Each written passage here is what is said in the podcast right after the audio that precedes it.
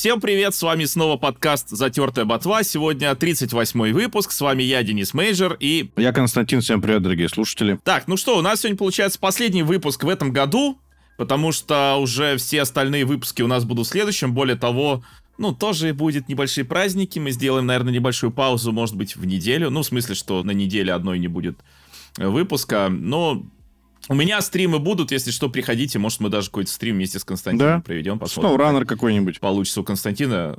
Ну да, кстати. У тебя же там просто плюс 4 к... Э, ну уж денек-то я выделю. Получается. Денек, два. Да. Можно. Э, в общем, посмотрим, как получится. Но в любом случае, сегодня мы поэтому будем подводить итоги. Поговорим, видимо, о играх, которые нам больше всего понравились в этом году. Константин расскажет о своих играх.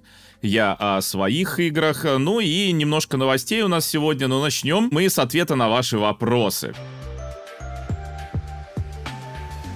Спасибо, что вы под этим выпуском писали свои вопросы. Ну, давай начнем. Человеку, правда, ответили, но вот он спрашивает, э, у тебя про серию МГС э, на Nintendo Switch, он хочет с нее вкатиться, и вот он раздумывает, сможет ли он перетерпеть боль Switch-порта, либо ему все-таки придется на эмуляторах. Слушай, ну, в принципе, в принципе, если мы говорим о первой части, и, наверное, о третьей части, то да, Наверное, это вариант. Вторая часть, с другой стороны, которая лично мне кажется наиболее интересной из этого сборника, она, конечно, сильно будет хуже на свече. Но, опять же, заценить можно, потому что даже я вот, ну, играю в какие-то игры, вот, Bloodstained Ritual of the Night, понятно, совсем не относится к делу, но тем не менее какая там, позапрошлый год или позапозапрошлый.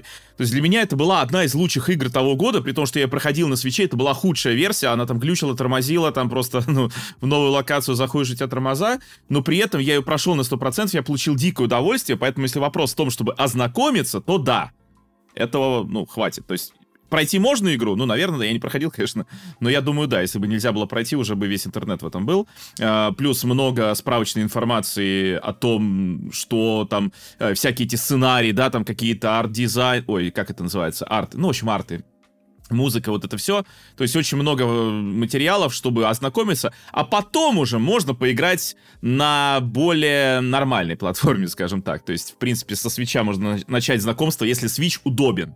То есть, если именно так, то есть, если человеку Switch максимально удобен на данный момент, да, тогда начать со свеча. Если нет, то лучше начать с другой платформы. То есть, если вопрос не в удобстве, что вот на свече удобно играть, а лучше начать с эмулятора или, не знаю, вообще классическую PS1 найти и на ней проходить. Первую часть, потом втор... Ну, вторую, кстати, можно много где проходить. Она, в принципе, HD-версия была на боксе хорошая. Самое главное, если на Xbox играть, ни в коем случае не путать сборник, который тоже есть на Xbox, с HD-версиями. Лучше играть в HD-версии, которую вроде бы еще, все еще можно купить, но не играть в сборник ни в коем случае. Я хотел вкатиться в МГС на свече, но я думал, пор будет хороший, а они только все ухудшили, и я что-то даже... Ну, желание... Видно, мне не так оно и надо. Я, наверное, свой пример приведу. Мне когда хочется поиграть в какую-то игру, и мне нужен портатив, я знаю, что на свече это выглядит хуже, но если мне очень сильно хочется, я играю на свече. Тот же SnowRunner там взять, да, я могу спокойно на ПК поиграть на ультра настройках. Но на свече я получаю массу удовольствия. Поэтому, да, если вы хотите попробовать, почему нет? Следующий вопрос. Почему подкаст на Ютубе не выкладывается на канале Денис Мейджор во вкладке «Подкасты». Денис, почему? Почему ты не хочешь выкладывать подкасты? Слушай, а там, там есть такая вкладка? Да, там есть такая вкладка. Наверное, будет сложно метрику какую-то взять по просмотрам это все Да нет, метрика меня, честно говоря, не парит. Во-первых, по-моему, когда мы начинали, такой вкладки не было. Возможно, кстати, да. На, Ютубе вообще очень иногда странная аудитория. То есть мне, например, до сих пор иногда, это все реже и реже, до сих пор иногда пишут там что-то типа задолбался своими стримами, да? То есть я думаю, блин, ну не смотри стримы, если тебе не нравится. Почему человек вот бомбит с того, что есть какой-то контент, который ему не нужен? Ну не смотри, смотри, ну видос, видос выходит, выходит. Какие проблемы, я не понимаю. Раньше, допустим, до того, как YouTube сделал вкладку отдельно трансляции, Хотя у меня давно, вот заметьте, кстати, у меня еще лет э, пять назад, когда, или когда там еще давно начинал стримы вести, я сделал для них отдельный плейлист. То есть все стримы были в отдельных плейлистах, они не были в плейлисте основном. То есть у меня есть собственный плейлист, который у меня называется «Новые видео», куда попадают все видео, да? То есть даже вот я снимаю там какой-то новый видос, У меня есть там плейлисты про игры, про железки, да, там разные. Но новое видео — это стандартный плейлист. Но, в принципе, этот плейлист у меня дублирует, я не знаю, может, сейчас его удалить, э, дублирует функциональности Ютуба, у которого тоже есть просто видео. Но проблема в том, что раньше э, вот эти стримы, запи записанные, да, э, оставшиеся записи, они попадали в этот э, раздел видео у Ютуба. А у меня был отдельный плейлист. Новое видео, был раздел э, стрима. И мне когда люди писали, я говорю, ну, ну не нравится, и вот смотри, вот есть плейлист э, новое видео, там выходит видео. Есть плейлист э, записи стримов, там, соответственно, выходят стримы, да, то есть все логично. Сейчас YouTube сам это разделил. Но, видимо, сейчас YouTube сделает это с подкастами. Но просто проблема в том, что э, разделять контент не очень хорошо в целом.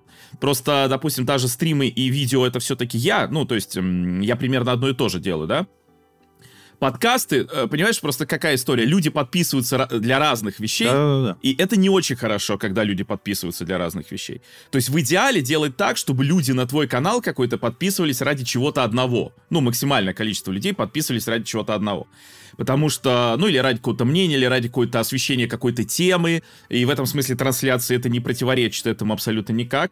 Но если вот так вот разделять, то есть кто-то подпишется ради подкаста, у нас же есть, например, подписчики, которые вообще только Константин нравится, а меня они вообще там ругают постоянно в комментах. Ну ладно тебе, чего Вот, э, естественно, не, ну серьезно, я просто к тому, что вот они тоже, ну как им подписываться получается или нет, или тоже непонятно. То есть в этом слуш- э, смысле лучше держать э, разные яйца в разных корзинах. Хотя это тоже у меня есть э, стремление к э, вот этой диверсификации еще во времена ЖЖ надо мной стебались, э, создай кучу блогов под каждую букву. Ну, допустим, там, для постов, начинающихся с буквы А, это значит один блог. Но, тем не менее, в данном, данной ситуации я думаю, что это скорее лучше, потому что вот есть подкаст, кому интересно, вот, пожалуйста. Если бы наш подкаст выходил бы только на YouTube, тогда, наверное, в этом отчасти была бы какая-то логика, но он распространяется и на других платформах, именно которые заточены под формат подкаста. И еще есть один такой нюанс так как я делаю монтаж, то нам и было с Денисом очень неудобно, если бы я его постоянно отвлекал Кстати, отдел да. и говорил бы, я сейчас выкладываю подкасты на другие ресурсы, а тебе нужно загрузить ролик на YouTube. То есть это еще технически есть такой момент. Так что я думаю, на другой канал, если он вас интересует на YouTube, подписаться тоже, наверное, можно, ничего в этом страшного нет. Переходим, короче, к следующему вопросу. У нашего слушателя возник вопрос на фоне слухов о переиздании трилогии God of War. И он спрашивает, почему Sony не хочет договориться о выпуске своих популярных серий с PlayStation 3 на Nintendo Switch. Ну, и он приводит такие игры, как God of War, Infamous, Resistance, Killzone и прочие, в общем, игры. Говорит о том, что порты, по идее, должны создаваться несложно. Почему они не хотят этого делать? Из-за того, что придется делиться своей внутренней какой-то информацией с другой компанией. Или это связано со сложностью работы с PlayStation 3? Вот он спрашивает, как мы думаем. В первую очередь не надо забывать, что это интеллектуальная собственность. Понятно, допустим, то, что они выпустят свои порты на Nintendo Switch, это не значит, что они Nintendo передают свою интеллектуальную собственность, но все равно это лить воду на мельницу конкурента. Это все равно, что, не знаю, там компания BMW э, решит выпустить, не знаю, Mercedes, ну или там свою новую модель, или старую даже модель, хорошо под брендом Mercedes. Ну, то есть э, это такой момент не очень понятный, да. Во-вторых, на самом деле переиздание любое старых игр я думаю, что все-таки делается с расчетом на то, чтобы люди покупали новые игры, ну, например, этих серий, и поэтому смысл их пересдавать на Nintendo Switch. Ну, разве что, да, типа, давайте пересдадим, люди увидят, что классные игры, и купят PlayStation, чтобы поиграть в новую версию. Ну, сомнительный тоже э, путь. Плюс, на самом деле, портирование именно таких наиболее графонистых игр с PlayStation 3 на Nintendo Switch, я думаю, будет очень затруднено. С одной стороны, да, вот в голых цифрах Nintendo Switch, можно сказать, производительнее, но там же дело в том, что вообще сам процессор PlayStation 3 если считать именно его э, производительность, там же вообще, по-моему, изначально его оценивали примерно в 1,8 терафлопса. То есть это на минуточку производительность GPU PlayStation 4. Вот, более того, изначально же даже не хотели делать никакого GPU на PlayStation 3. Более того, я даже не думаю, что это была такая уж плохая идея, как сейчас принято об этом рассуждать.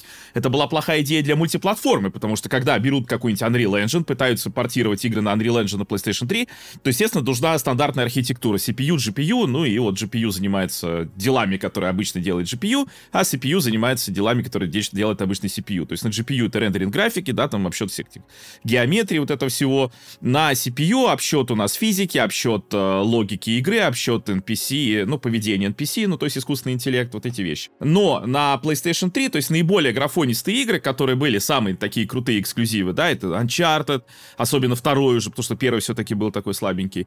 Это God of War 3, э, какой-нибудь даже Gran Turismo, то есть это игры, которые именно использовали вот эту хитрую, нестандартную и сложную структуру, архитектуру процессора Cell и для достижения максимальной производительности. Именно поэтому они выглядят просто как отвал башки и даже до, сего, до сегодняшнего времени, да, и именно поэтому, в том числе, я думаю, Sony сама не спешит делать какой-то эмулятор там для своих новых консолей, потому что не факт, что это нормально будет работать. Вот, и, скорее всего, не будет. Ну и, соответственно, с портированием на свече та же история. То есть какие-то игры, которые были на э, движках Unreal, на Крайтеке, ну да, их э, можно портировать относительно без проблем. А вот те игры, которые специально разрабатывались под архитектуру PlayStation, я думаю, нет. Я думаю, их даже на, на Switch их просто даже не потянет, если попытаться это как-то вот заставить вот этот вот ARM процессор свеча работать, ну, как-то эмулировать инструкции процессора Cell либо переписывать с нуля эти игры, ну, тоже как-то смысла нет, понимаешь? Я уже говорил, что вообще выпуск старых игр это не такая уж и выигрышная тема для корпорации. Это мы такие сидим, думаем, ой, я бы поиграл в старую игру. Да сколько нас таких? Поэтому э, либо это какой-то ремастер, который требует относительно небольших э, денежных затрат, да, то есть ми- минимальными затратами можно сделать, перевыпустить старую игру и порадовать геймеров.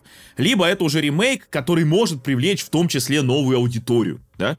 То есть ты делаешь такой ремейк, который выходит, и он актуален по графике, по всем, э, по геймплейным даже каким-то фишкам. Э, и тогда, да, тогда даже люди, которым не была нужна эта игра, они в нее могут поиграть. Потому что, да, есть люди, которые говорят, что эта игра вышла 5 лет назад, я не буду в это играть, в это старье, зачем есть новые игры. И, в принципе, это тоже мнение, которое имеет право на жизнь, оно не так, не так уж лишено логики. Может быть, оно лишено души, и, так сказать, геймерского, да, духа, чутья, но логики оно не лишено. Я к тому, что вкладываться в старые игры надо либо очень осторожно, либо вообще этого не делать. Ну, потому что архитектура была у консоли не так сделана, как сейчас. А это особенно, да. Это все-таки приближено к ПК. У свеча нет, но в целом да. Портировать проще, и всякие туториалы по портированию, э, их все больше, потому что раньше-то, если DevKit приходил, особенно PlayStation, то разработчикам самим во многом приходилось разбираться, как это работает. И у кого-то получалось, а у кого-то нет это делать. Поэтому сейчас, наверное, спецификаций больше, и, и все это проще. Ну, у меня, наверное, простой ответ на этот вопрос. Nintendo и Sony конкуренты. И для меня, наверное, было бы странно, если бы Зельда вышла на PlayStation или какой-нибудь God of War вышел на Nintendo Switch. С точки зрения, конечно, расширения своих границ, возможно, да, это было бы неплохо поиграть в портативе в игры других платформодержателей. Ну, а так, у, них же еще вза- взаимоотношения-то у Sony и Nintendo далеко не такие хорошие, тем более их Nintendo кинула, а, да, когда они делали... Думаешь, сих пор припоминают? Ну, не припоминает. Ну, мне кажется, это прям два противоположных лагеря. Переходим к последнему вопросу. Нас просят рассказать про свой личный нежданчик года, это в плане игр, и про личный провал года тоже в плане игры. Я вот, кстати, когда читал этот вопрос, он меня ставит в тупик, потому что в какие игры хотел поиграть, они меня в целом все удовлетворили. Мне все понравилось. В плане провала, ну, может быть, я здесь что-нибудь найду. Так что давай, отвечай первый. Я я подумаю еще. Ну, хорошо, хорошо. Ну, э, давай начну, наверное, с провала. Вот. Ну, провал это лично для меня это Starfield. Вот хотел, я извини, его ждал. Хотел запретить Starfield перед этим вопросом, кстати, потому что это... Ну как, как? Это же... Ну да, не понимаешь, конечно. Я его реально... Это, вот, это именно лично, это не потому, что его там все захейтили. Нет, я люблю игры Bethesda, да, то есть мне нравится Oblivion. Ну, Morrowind я бы сейчас уже не стал играть, я пытался, но сейчас уже тяжело, да, ну, старая игра. Часто играешь в эти игры на стримах? Да, да, да, да, да, то есть и Oblivion, и Skyrim. Я тут вот недавно про Готику на Switch рассказал, и я поставил себе все, Morrowind, Oblivion, ну, скорее у меня уже стоял, чтобы сделать футажи. Слушай, ну реально, я возвращаюсь э, даже в и я такой, блин, а может сейчас засесть, вот прям сейчас взять и засесть? Понимаешь? Я люблю эти игры. Мне нравится Fallout 4, мне нравится Fallout 3 больше, чем Fallout New Vegas. То есть, если уж кто и любит вот эти игры Bethesda с их вот этой формулой, казалось бы, это я. И тут выходит Starfield, который, ну, я ждал, мне было интересно. Я еще и космос люблю, понимаешь? Я, просто, я люблю космические игры, я люблю Elite Dangerous, я люблю Астронир. Мне нравится No Man's Sky, когда он там вышел, него 48 часов наиграл. То есть мне эта тема близка, я хорошо знаю космос там. Я смотрю космические какие-то каналы про космос, там космос просто, я, ну, сейчас редко смотрю, но тем не менее, да, там физику Побединского там тоже там и про космос, есть и всякое. Я постоянно там что-то какие-то интересуюсь вопросом, тоже гуглю это. Но вот выходит Starfield, Слушайте, ну это хрень, ну полная просто. Ну, тут просто полная хрень. То есть это как будто бы кто-то э, вот взял бы и сказал, так, давайте попробуем сделать игру Bethesda. Не сама Bethesda, а кто-то, знаешь, Bethesda с Алиэкспресса. Ну, так скажем. Вот. Попытался бы это сделать и повторить, и не сделали, и не повторили, и не смогли. И просто скучно, неинтересно, криво. То есть это игра, в которой ничего не работает. Вообще ничего не работает. То есть нельзя сказать, что она там, хорошо, допустим, вот берешь No Man's Sky, ну, там тоже же сюжет говно, извините, да, там скучный, э, гринт вот этот, ну, там можно какой-то вайп поймать в полетах, да, там э, есть, э, они еще добавили сейчас, ну, правда, это новое обновление, но тем не менее, добавили прикольное вот это исследование этих, там почти Dead Space такой получается, какой-нибудь заброшенный сухогруз, или как это правильно называется, заброшенный этот грузовой корабль, ты там прилетаешь, его исследуешь, там какие-то монстры на тебя валят или что-то, я не помню уже. Ну, там такое прям вот реально ощущение Dead Space э, чуть-чуть. Ну, то есть есть что-то, вот, что можно найти в этой игре. Я не то чтобы часто в нее играю, на самом деле не очень люблю No Man's Sky сейчас, но тем не менее. Иногда ради чего-то туда возвращаюсь. Вот, ради чего вернуться в, Скори... Ой, в Starfield вообще не представляю. Ну, там даже графона как-то местами неплохо, но в целом нет. То есть там даже ради графики туда не пойдешь играть. Они еще это в 30 FPS на Xbox Series X делают. То есть я вообще не понимаю, вот там ничего не работает для меня в этой игре. Поэтому для меня лично это полный провал. Вот именно мой личный. Я на нее рассчитывал, и она меня подвела. Вообще полностью подвела. Не то, что она оказалась не такой шикарной, как я ждал. Она не там. Я вообще не ждал, что она будет шикарной, просто ждал, что мне будет интересно в нее играть. Вот и все. А по поводу нежданчика. Слушай, ну у меня, смотри, у меня, наверное, даже я могу выделить два нежданчика. Да, я даже знаю, один какие. из них такой более-менее круп... А вот не знаешь. Да ты что? Ну давай, удиви меня. Ну-ка давай, хорошо. Давай, давай, да, давай. Вот попробуй угадай. Нет, ну мне кажется, что э, это Pikmin 4 и э, Kirby The Forgotten Land. Ну раз ты говоришь, что я не знаю, тогда мне интересно. Kirby The Forgotten Land в прошлом году вышел. Потому что в этом году выходил Kirby Returns to Dream Да, видимо, я в этом спутал. Ладно, Pikmin 4 и Hammer Watch 2. Блин, ну ты угадал. Вот видишь, могу. Ну да, то есть, э, наверное, оба тогда кратенько расскажу. Ну, то есть, Pikmin 4 меня поразили тем, что вот все, что меня бесило в Pikmin 3, они исправили в Pikmin 4. Я почему вот я постоянно об этом говорю. Меня никто некоторые не понимают, некоторые постоянно бомбятся этого, что вот когда ты от Xbox что-то ждешь хорошего, ты получаешь всегда по носу.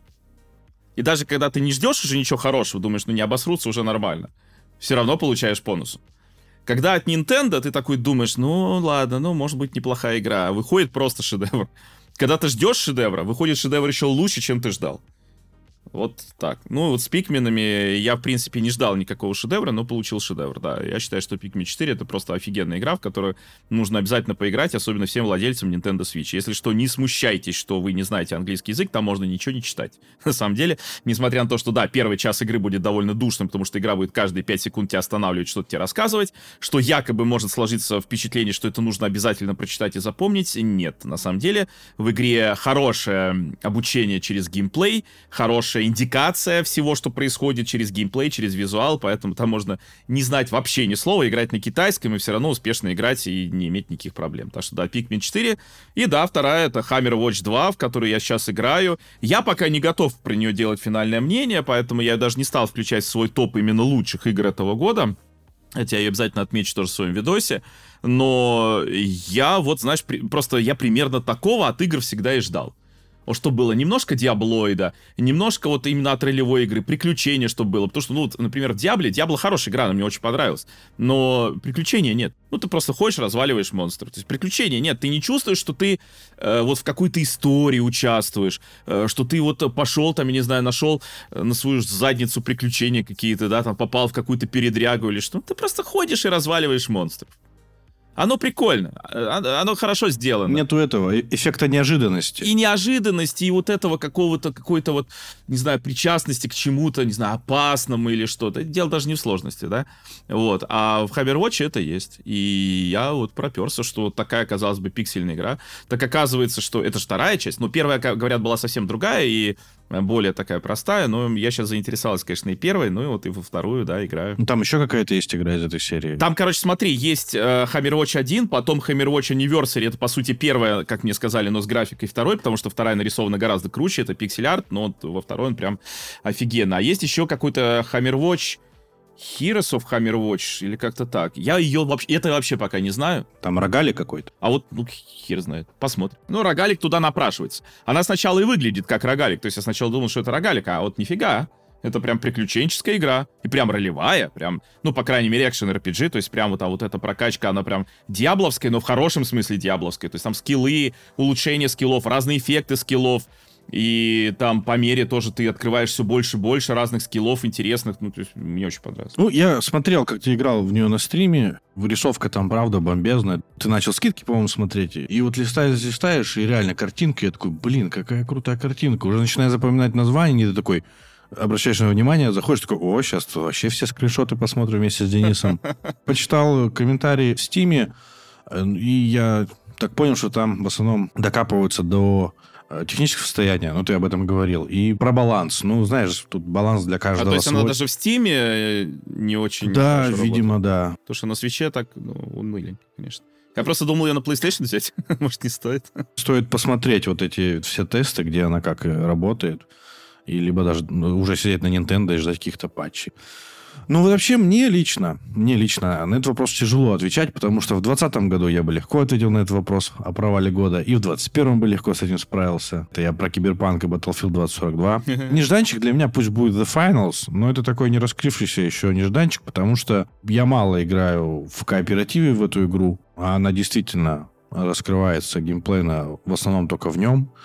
И стоит надеяться только на какие-то дополнительные режимы. Ну, в одного, знаешь, сессиона зайти, там, 4 катки сыграть тоже весело, но вот прям много времени отдавать этой игре интересно именно с друзьями. Ну, а провал года я сюда, наверное, запишу Diablo 4.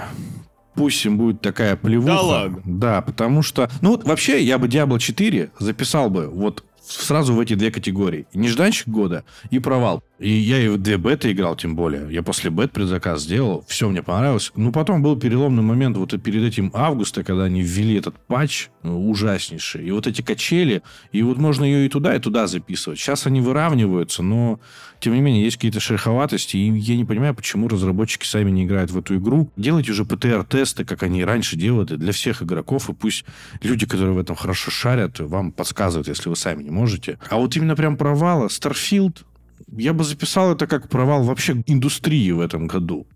Потому что это ужасно. Я не ожидал действительно от Bethesda а, такого провала, потому что игры могут нравиться, это, да, вот это ядро, или либо не нравится, это одно, но когда это вообще ядра такого нету. И вот эти все новости, да, которые всплывают там, что тот Говард терся с этим э, Джеффом Килли, да, что хоть куда-то Starfield запихали. Вот эти все вещи, сколько миллионов часов игроки провели. И особенно читая новости, когда люди играют и отдают такое огромное количество времени этой игре, и тебя вот прям как-то не вознаграждает. Ну, вот сейчас какие-то патчи у них будут, не знаю, надеюсь, у их комьюнити все будет лучше.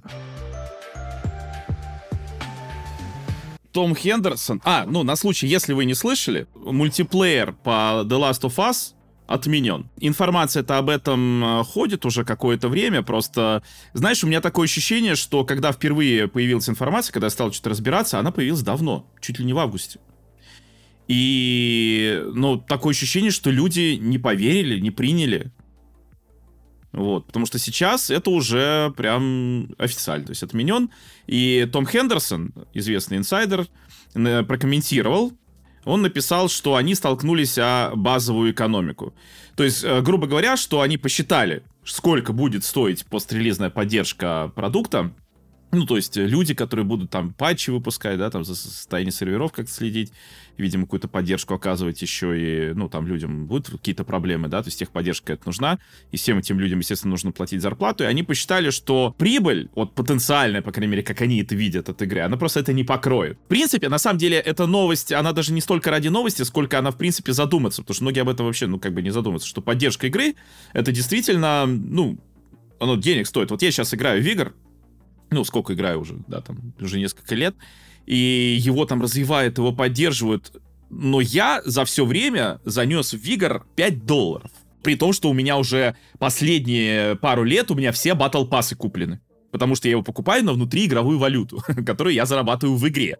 Просто играю в игру, не так уж и чтобы много. Я зарабатываю внутриигровую валюту, я ее трачу на покупку батл пассов, и если мне нужна какая-нибудь тоже премиум штука, я тоже ее могу купить за внутриигровую валюту. То есть на данный момент у меня скоплено 2200 вот этих золотых крон, а новый сезон, который наступит только месяца через два, будет стоить 690 крон, скорее всего, ну, потому что обычный сезон стоит 690 крон. Соответственно, я могу, например, даже потратить часть валюты еще в этом сезоне на покупку какого-нибудь чертежа для какой-нибудь пушки, которой у меня нет. Там, например, пушка, которую я, в принципе, хотел бы, стоит стоит 790 чертеж для нее.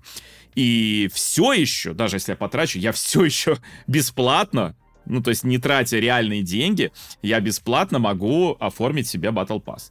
И я вот думаю, как они зарабатывают. Я не знаю. То есть я не знаю. Я, кстати, думаю, что они не ожидали, что они так будут зарабатывать. То есть, возможно, изначально была идея другая, хотя все равно видно, что они немножко подкручивают. То есть сейчас, например, чертежи пушек уже не падают. Раньше они падали из сундуков, а сейчас они не падают из сундуков. Если ты хочешь чертеж, ты либо покупаешь его, либо я даже не знаю, где его уже берешь. Но, тем не менее, то есть по поводу вот Last of Us, сейчас э, вот подумайте, это я цитату пишу, Подумайте об экономической модели на базовом уровне. В Naughty Dog работают 400 сотрудников, и все они могли бы понадобиться для создания и поддержки Last of Us Online. Это как минимум 20 миллионов долларов в год на одну только зарплату при среднем показателе в 50 тысяч долларов на человека. Ну, 50 тысяч долларов в год, естественно. Смогла бы студия настолько увлечь игроков, чтобы они покупали по 250 тысяч боевых пропусков ежеквартально в течение нескольких лет, чтобы покрыть одни только базовые расходы на зарплату. Я сомневаюсь в этом, и Sony, вероятно, тоже сомневались, отметив отметил Хендерсон. Ну, тут э, видно, что он это как бы говорит не точно, но я думаю, что здесь он скорее прав, потому что это действительно дорого. И, возможно, это, кстати, именно было то, почему они с Банжи вообще тусили, да? Ну да, они консультировали же, и им Банжи говорила, что им нужно доработать вот эту вот сервисную модель, чтобы как раз-таки игра и зарабатывала деньги. Но там еще вопрос был в том, что тот контент, который они дадут изначально, смогут ли они постоянно этим контентом заинтересовывать людей там в дальнейших да, сезонах. Я видел скриншот, э, сливали скриншот этой мультиплеерной игры, и там, естественно, ну, магазин, понятно, что там есть, там уже у нас был сезон, какой-то еще платный контент. То есть они прям, видимо, много что хотели напихать. И, может быть, им сами банжи сказали, что вы хоть на нас и смотрите, но тоже, наверное, не борзейте. Это, наверное, перебор какой-то. Ну, я, с одной стороны, наверное, рад, потому что сервисной игрой можно и испоганить хорошую серию. Если они действительно не, не могли, ну и ладно. Тогда пусть делают мультиплеер дополнительно на том, что у них есть, куда они, интересно, эти все наработки выкинут, и будет ли Last of Us 3 что-то подобное. Ну, с другой стороны, очень многим игрокам нравится мультиплеер, и они до сих пор там играют в версию PS4, и мне кажется, что оно могло бы окупиться. Может быть, э, они сейчас э, переориентируются, наоборот, ну, возвращают ту старую Sony, которая делала однопользовательские хорошие игры, и понимает, что у них сервисными играми плоховато все. Ну да, это вот, знаешь, легко сказать, давайте сделаем нам, сколько он сказал, 14 12, сервисных ну, игр или 11? 12. 12, ну, типа того. Потому что они много денег зарабатывают. Ну, как бы да, но сначала нужно, э, даже не то, что вложить, нужно придумать. Придумать, почему на тех же мобильниках так много одинаковых игр. Да потому что люди не могут свое изобрести, но они могут хотя бы скопировать. И даже если их игра один в один похожая на Clash of Clans не будет зарабатывать сколько Clash of Clans, но будет зарабатывать хотя бы в 10 раз меньше, хотя бы в 100 раз меньше, слушай, даже в тысячу да, раз Это меньше. уже успех, да. Они, Соглашусь. Они все еще могут купить себе остров в Полинезии, виллу на Багамах, и, блин, ну, то есть, понимаешь, да, да? то есть, какие там деньги мутятся. Поэтому, да, поэтому... А Sony, это тоже не их подход, э, взять и скопировать, просто тупо копировать. Ну, кстати, они пытались, они пытались много раз. Nintendo копировать было, помнишь, этот Battle Royale был, который копировал Smash Bros. Ну, это ужасно было. Да, да, это было ужасно. Но, в общем, э, да, не будет у нас онлайна. Помнишь, э, ты делился о том, как вернулся Fortnite? Мы обсуждали, что они пытаются вокруг э, игры, чтобы она обросла разными механиками, да, то есть там они Лего сейчас добавили, где-то скопировав. И я даже где-то видел скриншот э, с 17 года или где, э, какого разработчик делился, что там действительно так и есть. Ядро Fortnite, а вокруг него разные игры на базе Fortnite. И я клоню к тому, что э, мы постоянно видим качели, да, популярности Fortnite, но все равно там, даже если падает, потом проходит время, бабах, опять какой-то взрыв. И вот, наверное, вот это будущее в сервисных играх, когда ты уже, ну, не мета-вселенную, да, как нам все затирали, что вот, смотрите, и там был этот бум, а уже вот консолидируешь весь этот контент вокруг популярной игры.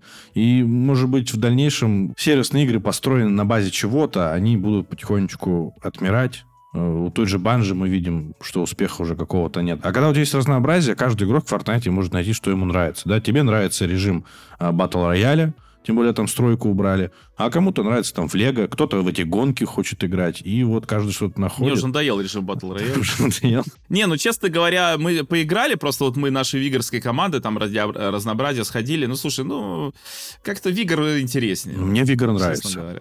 Я не знаю, что игровая индустрия делает сейчас э, заработком, да, потому что мы сегодня еще об этом поговорим на фоне всех этих утечек. Сложновато им становится, когда их бюджеты просто космические. Студия Insomnia Games подверглась атаке хакерской группы Resida. Надеюсь, я правильно ее произнес. Ну, начнем, наверное, с малого. Во-первых, нам стали известны игры, которые выпустит эта студия до 2033 года. И теперь можно официально заявить, что Insomniac — это студия, которая делает в основном игры по комиксам Marvel. Видно, их успех настолько колоссальный, что вот Sony решила эту бедную студию в этих э, оковах скрепить и не давать им развиваться. Если кратко пробежаться, то в 2025 году у нас будет Веном. Это связующая мини-игра наподобие Майлса Моралеса, которая будет делать плавный переход от второй к третьей части. Росомаху в итоге перенесли на 26 год и ждать еще долго. Третий Спайдермен в 28 году выходит, и слух, что эта игра будет разделена на две части. Мне этот подход, если честно, не нравится. В 29 году им дадут выпустить новую игру по Ratchet Clank, и по ней ходили слухи, что она вообще не заработала ни копейки. Вот э, именно новая часть, которая выходила эксклюзивно для PlayStation 5. Но это вроде не так, они деньги заработали. Потом у них есть э, две игры по Людям X, они выходят там после 30-х годов, и какая-то еще игра по новой франшизе. Ну и Sony продолжает у нас э, не останавливаться в портировании игр на ПК, потому что порт Spider-Man 2 у нас выйдет до 25 года, до весны 2025 года, примерно так. Они уже заложили бюджеты на портирование Spider-Man 3 и Wolverine, и порт Spider-Man 3 обойдется в 4 миллиона долларов, а Росомаху они за 7 сделают. Ну, кстати, это тоже интересная информация, потому что часто спрашивают, а что вот кто-то портирует, не портирует? Вот смотрите, 7 миллионов долларов, чтобы портировать игру на ПК, ну или даже 4 миллиона долларов. Копейки. Ну, с одной стороны, да, потому что это все-таки э, крупный бизнес, но просто это не так, что некоторые люди думают, что это вообще, что им там это стоит? Да, вот, вот вам чего стоит. Вот вам цены. Вообще стоимость разработки ПК-портов у нас вылезла. Это достаточно недорогое мероприятие. Если смотреть э, продажи портированных игр от Sony, то в топе у нас Horizon 3,3 миллиона, потом God of War 2,5, Days Gone 1,7 и Spider-Man 1,3. Остальные серии намного меньше. То если считать даже, допустим, 3 миллиона умножать на 30 долларов, да, даже 60 не берем, а разработка у нас там какой-нибудь Horizon была, ну пусть даже 10, то очень неплохо компания набирает. И когда у нас э, ходят э, такие комментарии по поводу того, что там Uncharted плохо продался, он никому не нужен, да, это действительно так, потому что все уже владельцы PlayStation поиграли в этот Uncharted. Но, тем не менее, там полмиллиона копий — это немало если там также умножать на 60 долларов. Такая неплохая, наверное, добивка для компании. Там было 60 долларов? Ну, наверное, да. Я не Ну, я говорю, я вот э, даже так, если считал на Horizon, взять по 30, и все купили со скидкой, все эти там э, миллионы копий, то все равно это там за сотню миллионов долларов выходит. И вообще, вроде, они чуть ли не по электронной почте дают согласие на портирование, если он не дороже 30 миллионов долларов. Вот так вот. Поэтому в дальнейшем мы увидим все больше и больше игр от Sony, особенно крупные какие-то хиты. Также были утечки про Ratchet Clank. В общем, кому игра понравилась, я вот э, в подписке играл в нее, я даже не покупал. Меня как-то она сильно не завлекла, ну, я надеюсь, что я смогу к ней вернуться. Rift Apart? Rift Apart, да. Вот на PS4 мне очень понравилось. На PS4, ну, там и ремейк да, мне, кстати, та же самая история. Вот э, тот, да, ремейк, э, напоминаем, игры, который выходил еще на PS2. Самый первый Ratchet Clank, по сути, был. Но там ремейк был такой глубоко переработанный, но мне прям тоже очень понравился. А вот этот Rift Apart, ну, как-то не идет. Как-то вот что-то не то, как будто бы вот. Ну, то есть и то, и не то. То есть даже вот э, второй Spider-Man, мне понравился больше по отношению к первому, который мне еще больше понравился, чем вот продолжение Ratchet Clank по сравнению с предыдущей частью. Ну, как-то так. Ну, я тоже играл, вроде все красивенько, ну, как-то, не знаю, может быть, мне стоило побольше посидеть в этой игре, ну, я ее дропнул. Может быть, знаешь, мое внимание переключила какая-нибудь другая игра, и это вообще не исключено. Потому что когда есть игра, которая тебя больше интересует, естественно, ты дропаешь что. Э, также был слит у нас, естественно, начальный сюжет там Венома, о чем это будет игра. Стоить она будет 50 долларов, 10 часов в компании. И тут уже будет три героя, сам Веном и два Человека-паука. Бороться мы там будем с Карнажем. Ну, это тоже в целом связывается. Еще были утечки, что должно было выйти три бесплатных дополнения для Человека-паук 2. Ну, неизвестно, отказались от этого инсомник или нет, потому что они там тоже должны были как-то что-то связывать, дополнять. Не знаю, в общем, остановятся они на этом или нет. А, самое громкое, что было именно из утечек от Insomniac, это, конечно же, Росомаха, потому что помимо коротких э, видео геймплея и то, что у нас там в игре будет два героя, это сам Росомаха и Феникс, там накопали еще и целую демо, которую можно было запустить на ПК. И не знаю, как наши слушатели, но вот люди почему-то не учатся на ошибках, и прошлый слив GTA 6, и сливы у Capcom были до этого, они почему-то решают, что вот так игра и будет выглядеть. И начинает над этим смеяться. Но если там у God of War и Spider-Man 2, когда были сливы, там вообще ничего не было, то здесь уже Росомаха достаточно играбельная. Но я посмотрел геймплей, ну, я все равно буду ждать конечного геймплея и уже решать, буду я играть в нее или нет. Но мне в целом вообще хочется. Ты смотрел геймплей? Я так э, кратенько, но мне не сильно интересно все-таки, поэтому я не стал сильно всматриваться, но в целом я тебе так скажу. Меня скорее во всей этой истории смутило, что некоторые сайты отказались вообще как-то показывать утечки, причем именно те, которые показывали прям глубоко по, по этого, mm-hmm. по GTA, там, где еще была утечка? Capcom. По Сталкеру? Не, по Сталкеру. Кэп, Кэпком, да-да-да. Вот, так что это прям, блин, капец. Все игровые издания, конечно, смешались с чем нужно. А IGN, по-моему, не постил изначально, потому что, я не знаю, правда это или нет, ходит слух, что у то ли главного редактора, то ли у владельцев есть акции у, в Sony. Из-за этого поэтому они не постили никаких новостей. Но я могу сказать, наверное, так. Из всего этого, это правда некрасиво, да, когда вы кого-то вычленяете, но, скорее всего, Sony действительно у нас имеет э, влияние э, у игровых изданий, и она может их, э, ну, не заставлять, но, тем не менее, просить чтобы, возможно, обзоры были более обтекаемые на какие-либо устройства или те же игры. То есть э, это мне тоже, наверное, не нравится, когда компания вмешивается вот уже... Если они называют это журналистикой, ну, наверное, нужно быть журналистом. Хочется честного какого-то мнения, неподкупного, чтобы решиться уже покупать или нет. Это мне, конечно, не нравится, что Sony так делает. Не, ну если у вас позиция, допустим, вы не хотите показывать утечки, ну окей, не показывайте, но почему это в одном случае работает, в другом нет? Да-да-да. да. Издание, может, она не говорила, но издание боятся бояться.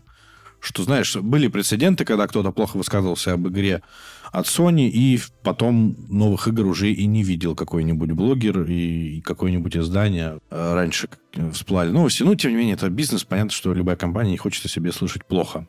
Нам слили э, продажи игр Sony 20 21 и, по-моему, даже и, да, и 22 года. Тут все прекрасно, отлично, хорошо. Я отмечу, наверное, две игры. Во-первых, Bloodborne продался свыше 7 миллионов копий, хотя Sony нам говорила только об одном миллионе. И у меня вопрос. Нигде ремейк, нигде ремастер, где хотя бы патч для этих 7 миллионов игроков? Почему его так сложно сделать, я до сих пор задаюсь этим вопросом.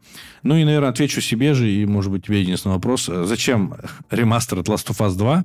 Наверное, по той же причине, что ремастер от Last of Us 1 продался на PlayStation 4 18 миллионами копий. Видно, они из этого и руководствуются. Все-таки игра востребованная. Ну вот Sony, допустим, провели исследование влияния своего подписочного сервиса PS Plus, в которой они привели результаты и прогноз того, как изменятся продажи Horizon Forbidden West с ее включением в подписку PS Plus Extra и Deluxe. Они добавили ее туда в феврале 2023 года, заключили, что подписочная модель оказывает серьезное влияние на продажи игр, они спрогнозировали, что включение в эту подписку приведут к тому, что продажи перестанут расти. И оно так и случилось. Потому что они сравнивали продажи игр на второй год. В их случаях это было, ну, в районе там 30%. Не больше 30, там, от 20 до 30% игра добивала.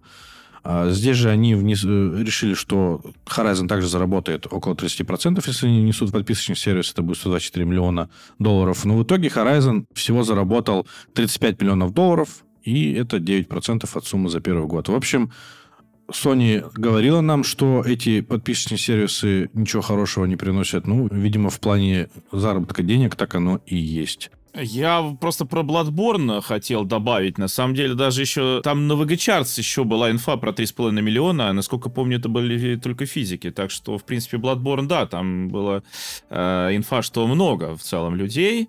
А то, что они не делают, это, конечно, они, я, я, я не понимаю, действительно. Утеряли искудный код, я не знаю. Скорее всего, наверное, я не знаю. Там история могла быть дурацкая. Ну, вот в плане подписанного сервиса, что они действительно потеряли деньги, хотя игра могла набрать больше денег за второй год продаж. Я думаю, что да, подписочные сервисы, с ними надо быть осторожным. Тут тоже, я понимаю, что сейчас опять э, фанаты Xbox бомбанут, но просто когда, допустим, нет, ну, first party каких-то классных игр, ну, люди-то на подписку уповают в первую очередь.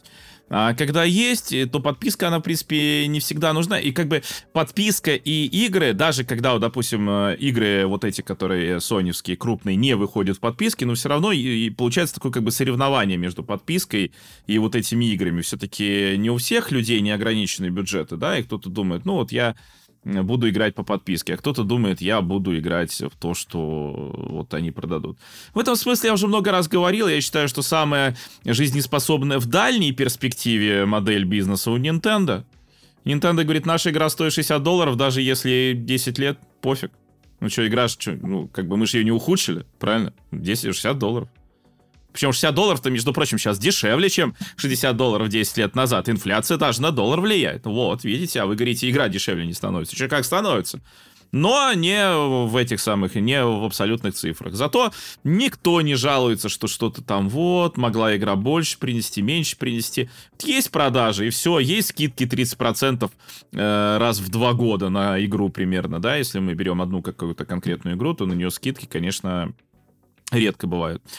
Вот, потому что даже когда вот эти пачки скидок выходят, у Nintendo ж никогда не бывает такого, что на весь ассортимент игр Nintendo э, сейчас скидки. Нет, на какие-то есть, на какие-то нет. Ты даже заранее не можешь сказать, на какие. Вот, поэтому я вполне предполагаю, что э, у Xbox и э, PlayStation вот с тем, что они вот с подписками, могут быть действительно проблемы. Может быть, PlayStation не стоило запускать свою подписку, вот эти, ну, вот расширенную PS Plus, да? Не знаю, может быть так. Но э, в любом случае, я прекрасно понимаю, что так может быть, а там дальше, ну, фиг знает. Если брать подписку PlayStation, то она, конечно, не такая обманчивая, как сейчас происходит у Xbox. Тебе просто говорят, вот здесь будут игры. Какие, мы не знаем. Хочешь, бери. Не хочешь, не бери. А когда я покупал Xbox, то я хотел игры от Microsoft и хороших, естественно, хороших, качественных игр. Вот. Но они, получаются, средней хорошести и среднего качества. Наверное, сами убедились в том, что модель Microsoft для них не близка. Может быть, Microsoft от этого выигрывает, да, мы не знаем. Потому что у них совершенно по-другому это все работает. Э, также всплывал еще один слайд, к которому, наверное, не стоит относиться как к правде. Ходят какие-то сомнения. В общем, э, на одной из презентаций PlayStation думает, где бы им еще заработать денег. И если они думают с этой стороны, то, наверное, логично. Они обсуждали то, что PS Plus может выйти не то, чтобы за границей PlayStation появиться на ПК, а даже еще и на мобильных устройствах что, конечно, интересно, в каком формате это выльется. Ну и также они хотели там добить э, ценность PlayStation Plus э, для разных пользователей, включая там Disney+, Crunchyroll всякие, в GTA что-нибудь там отсыпать и Fortnite. Суть, наверное, этой презентации в том, что они просто думали о том, на какие новые рынки сбыта они еще могут выйти, э, помимо своей платформы. И вот, видимо, рассуждали насчет мобил, ПК, стриминговых сервисов, игр, сервисов, ну и тому подобного контента. Все-таки Sony у нас не только базируется на играх. В этом же слайде Sony пытается переосмыслить свою стратегию. Она хорошая для них, но они понимают, что она устаревает с каждым днем, видимо. И те столпы, на которых они стояли долгое время, э, они уже не сильно актуальны. Во-первых, сделка Microsoft Activision Blizzard их подкосила, судя по этому слайду, потому что они потеряли Call of Duty, э, и Microsoft очень сильно захватывает рынок, по их мнению, и они думают, в каком направлении им стоит дальше идти. И получается так, что ПК-порты будут э, наверное, все в большем количестве. Может быть, куда-то еще оно все зайдет. И в этом слайде они рассуждали на тему того, что им нужно ограничиться в бюджете игр, и они не должны превышать больше 350 миллионов долларов. Если вообще задуматься, то не каждый фильм стоит э, таких денег. Это в основном какие-то крупные блокбастеры. И я так понимаю, что они наступают себе же на хвост тем, что они форсили игры-блокбастеры, и их эти игры-блокбастеры немного в яму и утапливают, потому что бюджеты огромные, а не окупиться есть шанс. Nintendo делает свои игры, зарабатывает кучу денег, и явно э, Зельда... Ну, Зельда может быть, но мне кажется, Марио и Вондер не стоят 350 миллионов долларов. Но Марио Вондер может заработать 350 миллионов. В этом-то и таится вся суть, наверное, вот этого бизнеса. Они в этом шарят. А, а Sony немножечко уже такая подминается. Если у нас э, Microsoft, э, видимо, также наступили себе на хвост, и они решили расширяться везде, да, ПК, мобильные, стриминги, то есть они понимают, что им нужно охватить большую аудиторию, чтобы отбиться. И Sony, походу, если верить этому слайду, э, тоже пытается свою стратегию как-то поменять, и я не знаю, во что это выльется. Сейчас мы видим, что у Sony нет игр, ну, вышел у нас Паук, и что в следующем году... Я, я надеялся... Ну, я не надеялся на следующем году на Росомаху. Я думал, это будет 25-й год. Ну, не знаю, что они будут представлять. Вообще интересно, как будет развиваться игровая индустрия в этом плане, потому что, наверное, 20 лет назад никто не мог себе вообразить, что это будет настолько крупный бизнес. А тебе не кажется, что сейчас как будто вот э, вообще столпы рушатся? Ну да. Вот, понимаешь, это вот реально все выглядит как крах игровых консолей, но именно, именно вот таких игровых консолей, которые, ну, типа мощные, да? Потому что у Nintendo-то там все зашибись. Там вообще все прекрасно, ребята, там можете не переживать. А вот тут получается, ну я об этом говорил уже тоже много раз, что, конечно, чем более навороченные игры нужны, тем дольше они разрабатываются. То есть и это количество людей, которых э, нужно привлечь, да, для работы над этой игрой. Естественно, количество денег, которые им нужно заплатить, и при этом и сроки все равно увеличатся. То есть это не так, что ты нанял э, больше людей там в два раза, чем раньше, но игру разрабатываешь столько же. Нет, в том-то и дело, что ты одновременно игру разрабатываешь и дольше, и больше на нее тратишь, и больше людей нужно. А с людьми-то еще, ну, ладно, наверное, кризиса кадров пока особо нет, ну, хотя, наверное, все-таки есть, потому что в итоге приходится нанимать людей буквально чуть ли не с улицы, да, с какими-то, ну, около нулевыми знаниями, научить их уже некому, потому что ветеранов все меньше и меньше, если там концентрация вот этих ветеранов индустрии, вот, она как бы сильно снижается, но при этом сейчас не то время, когда реально можно нанять каких-нибудь э, людей с горящими глазами, и они сделают шедевр. Вот сейчас не то время. Сейчас нужно, чтобы сначала эти люди с горящими глазами, питаясь дошираком, сделали шедевр, а потом их, может быть, куда-нибудь возьмут. Вот. Но, скорее всего, если они реально сделают шедевр, как создатель Stardew Valley, ему уже нахер не нужно будет ни Sony, ни Microsoft, ни куда-либо идти. Он там пилит себе спокойно новую игрушку, не сильно торопясь, которая что-то... Я смотрел, мне что-то кажется фигня получится. Ну, ладно, неважно. Суть в том, что ему одно из Stardew Valley, он, в принципе, может вообще больше ничего не делать в жизни. Да-да-да. Ну, понятно, поддерживать, естественно, нужно продолжать поддерживать Stardew какие-то там выпускать, может быть, порты на новой платформе еще какие-нибудь придумать, на которых еще не было. Но в целом, ну, как бы все. Чувак состоялся, да? Вот, а где взять новых людей, которые будут разрабатывать новые игры, и желательно много игр, потому что у Sony количество игр снижается в геометрической прогрессии. Практически. Ну или в арифметической пока. Хотя нет, мне кажется, в геометрической уже.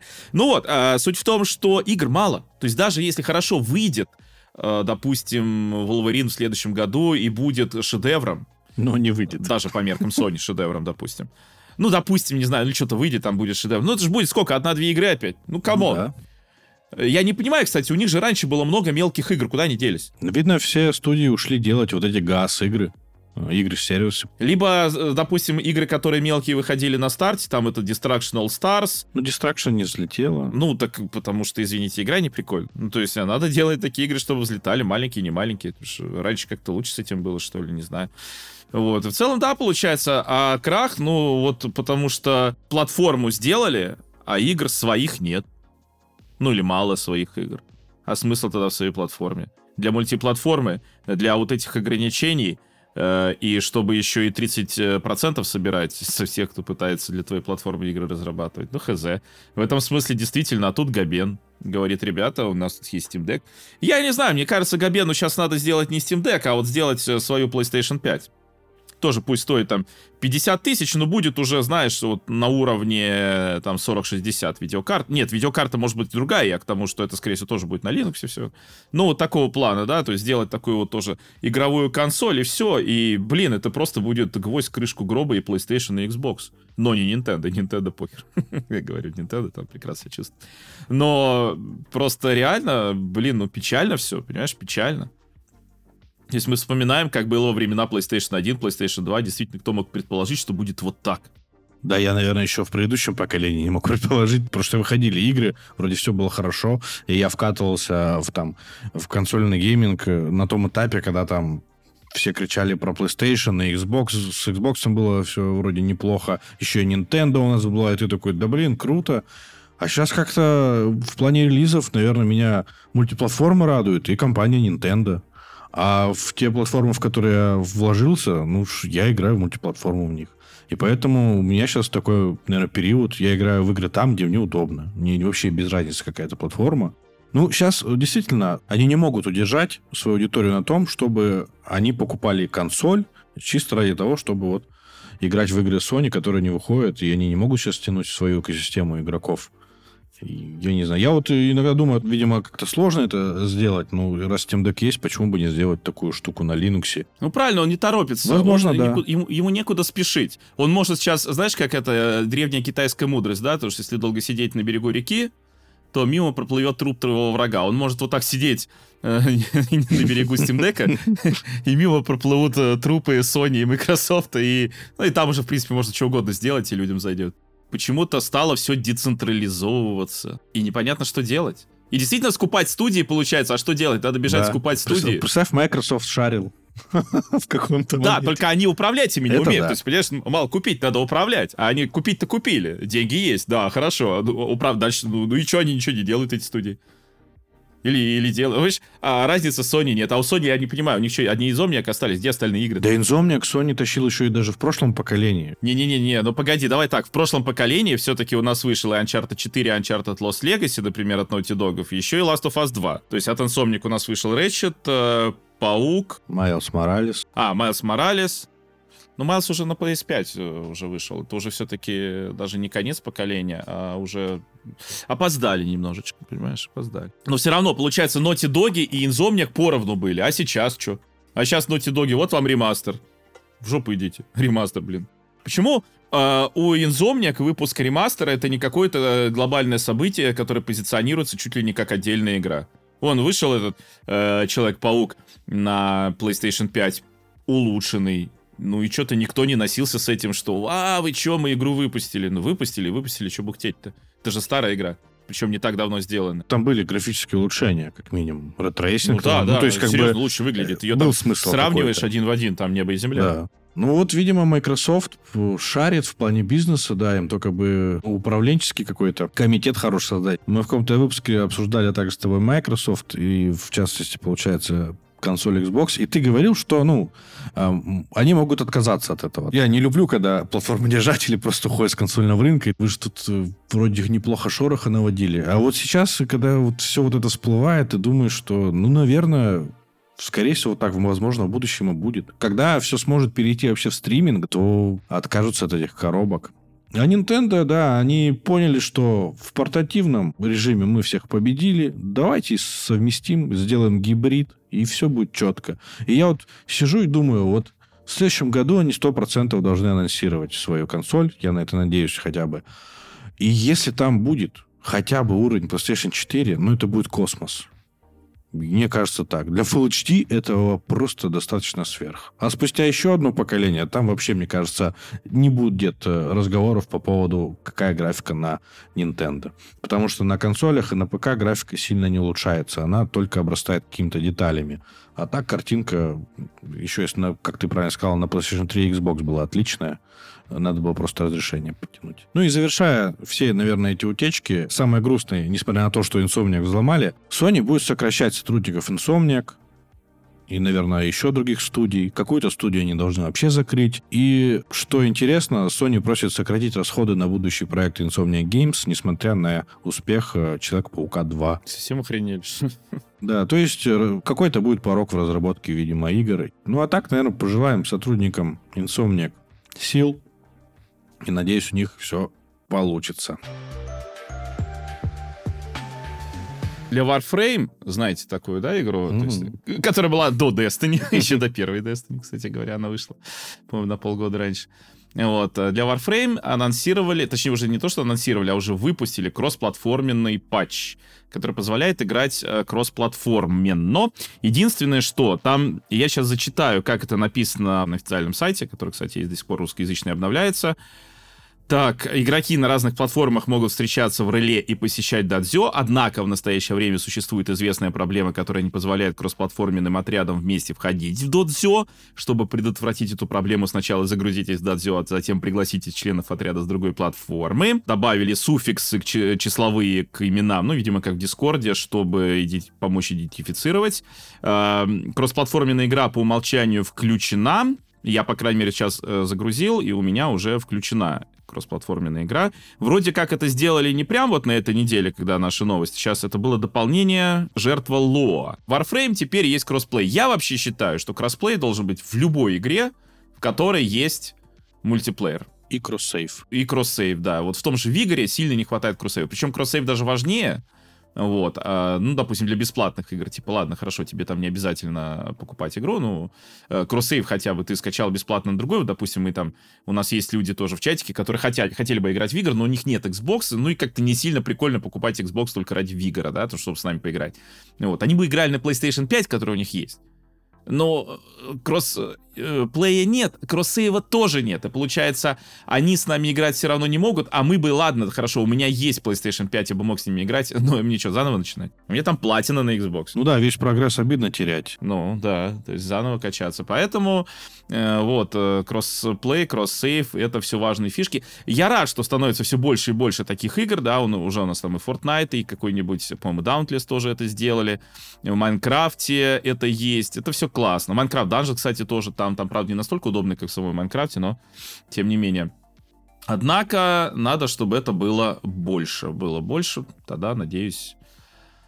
Ну вот, может быть, постепенно хотя бы бесплатные игры будут обзаводиться этим. Ну, мне нравится эта тенденция, потому что, да, вот я The Final сыграл, там везде это все есть. Там есть и кроссплей везде, да, и кроссейв, что очень приятно. В SnowRunner я недавно это ощутил. В Diablo в моей любимой и во второй Resurrected, и в четвертой есть кроссейв, это круто, можно переключаться между ПК, там, допустим, и консолью, и я надеюсь, они когда-то сломают эту стену, потому что платформодержатели почему-то не хотят этого допускать, и были прецеденты, что Epic Games приходилось платить, может, они до сих пор платят за кросс-платформу с PlayStation, то есть PlayStation не хотела этого делать, а если вы хотите, чтобы пользователям было удобно, вы должны удобство это предоставлять. Да. Потому что для меня, правда, вопрос, какая вам разница, где я куплю игру и сколько я еще куплю других платформ, чтобы в эту игру играть. Я и так уже вам принес деньги. Раньше это, может быть, было логично, потому что, да, вот мы обсуждали до этого новости по поводу сливов. Нужно было раньше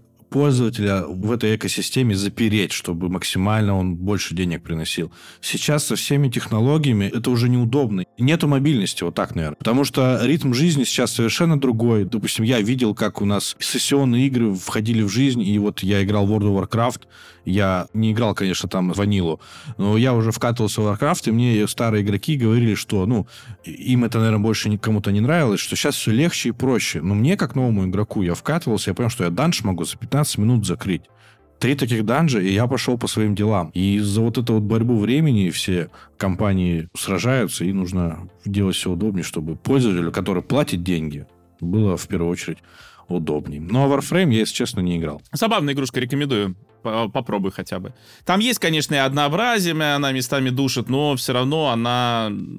Есть в ней оригинальные прикольные вещи, и ближний бой там очень классно сделан с этим, с мечами. И в целом билды можно интересно делать.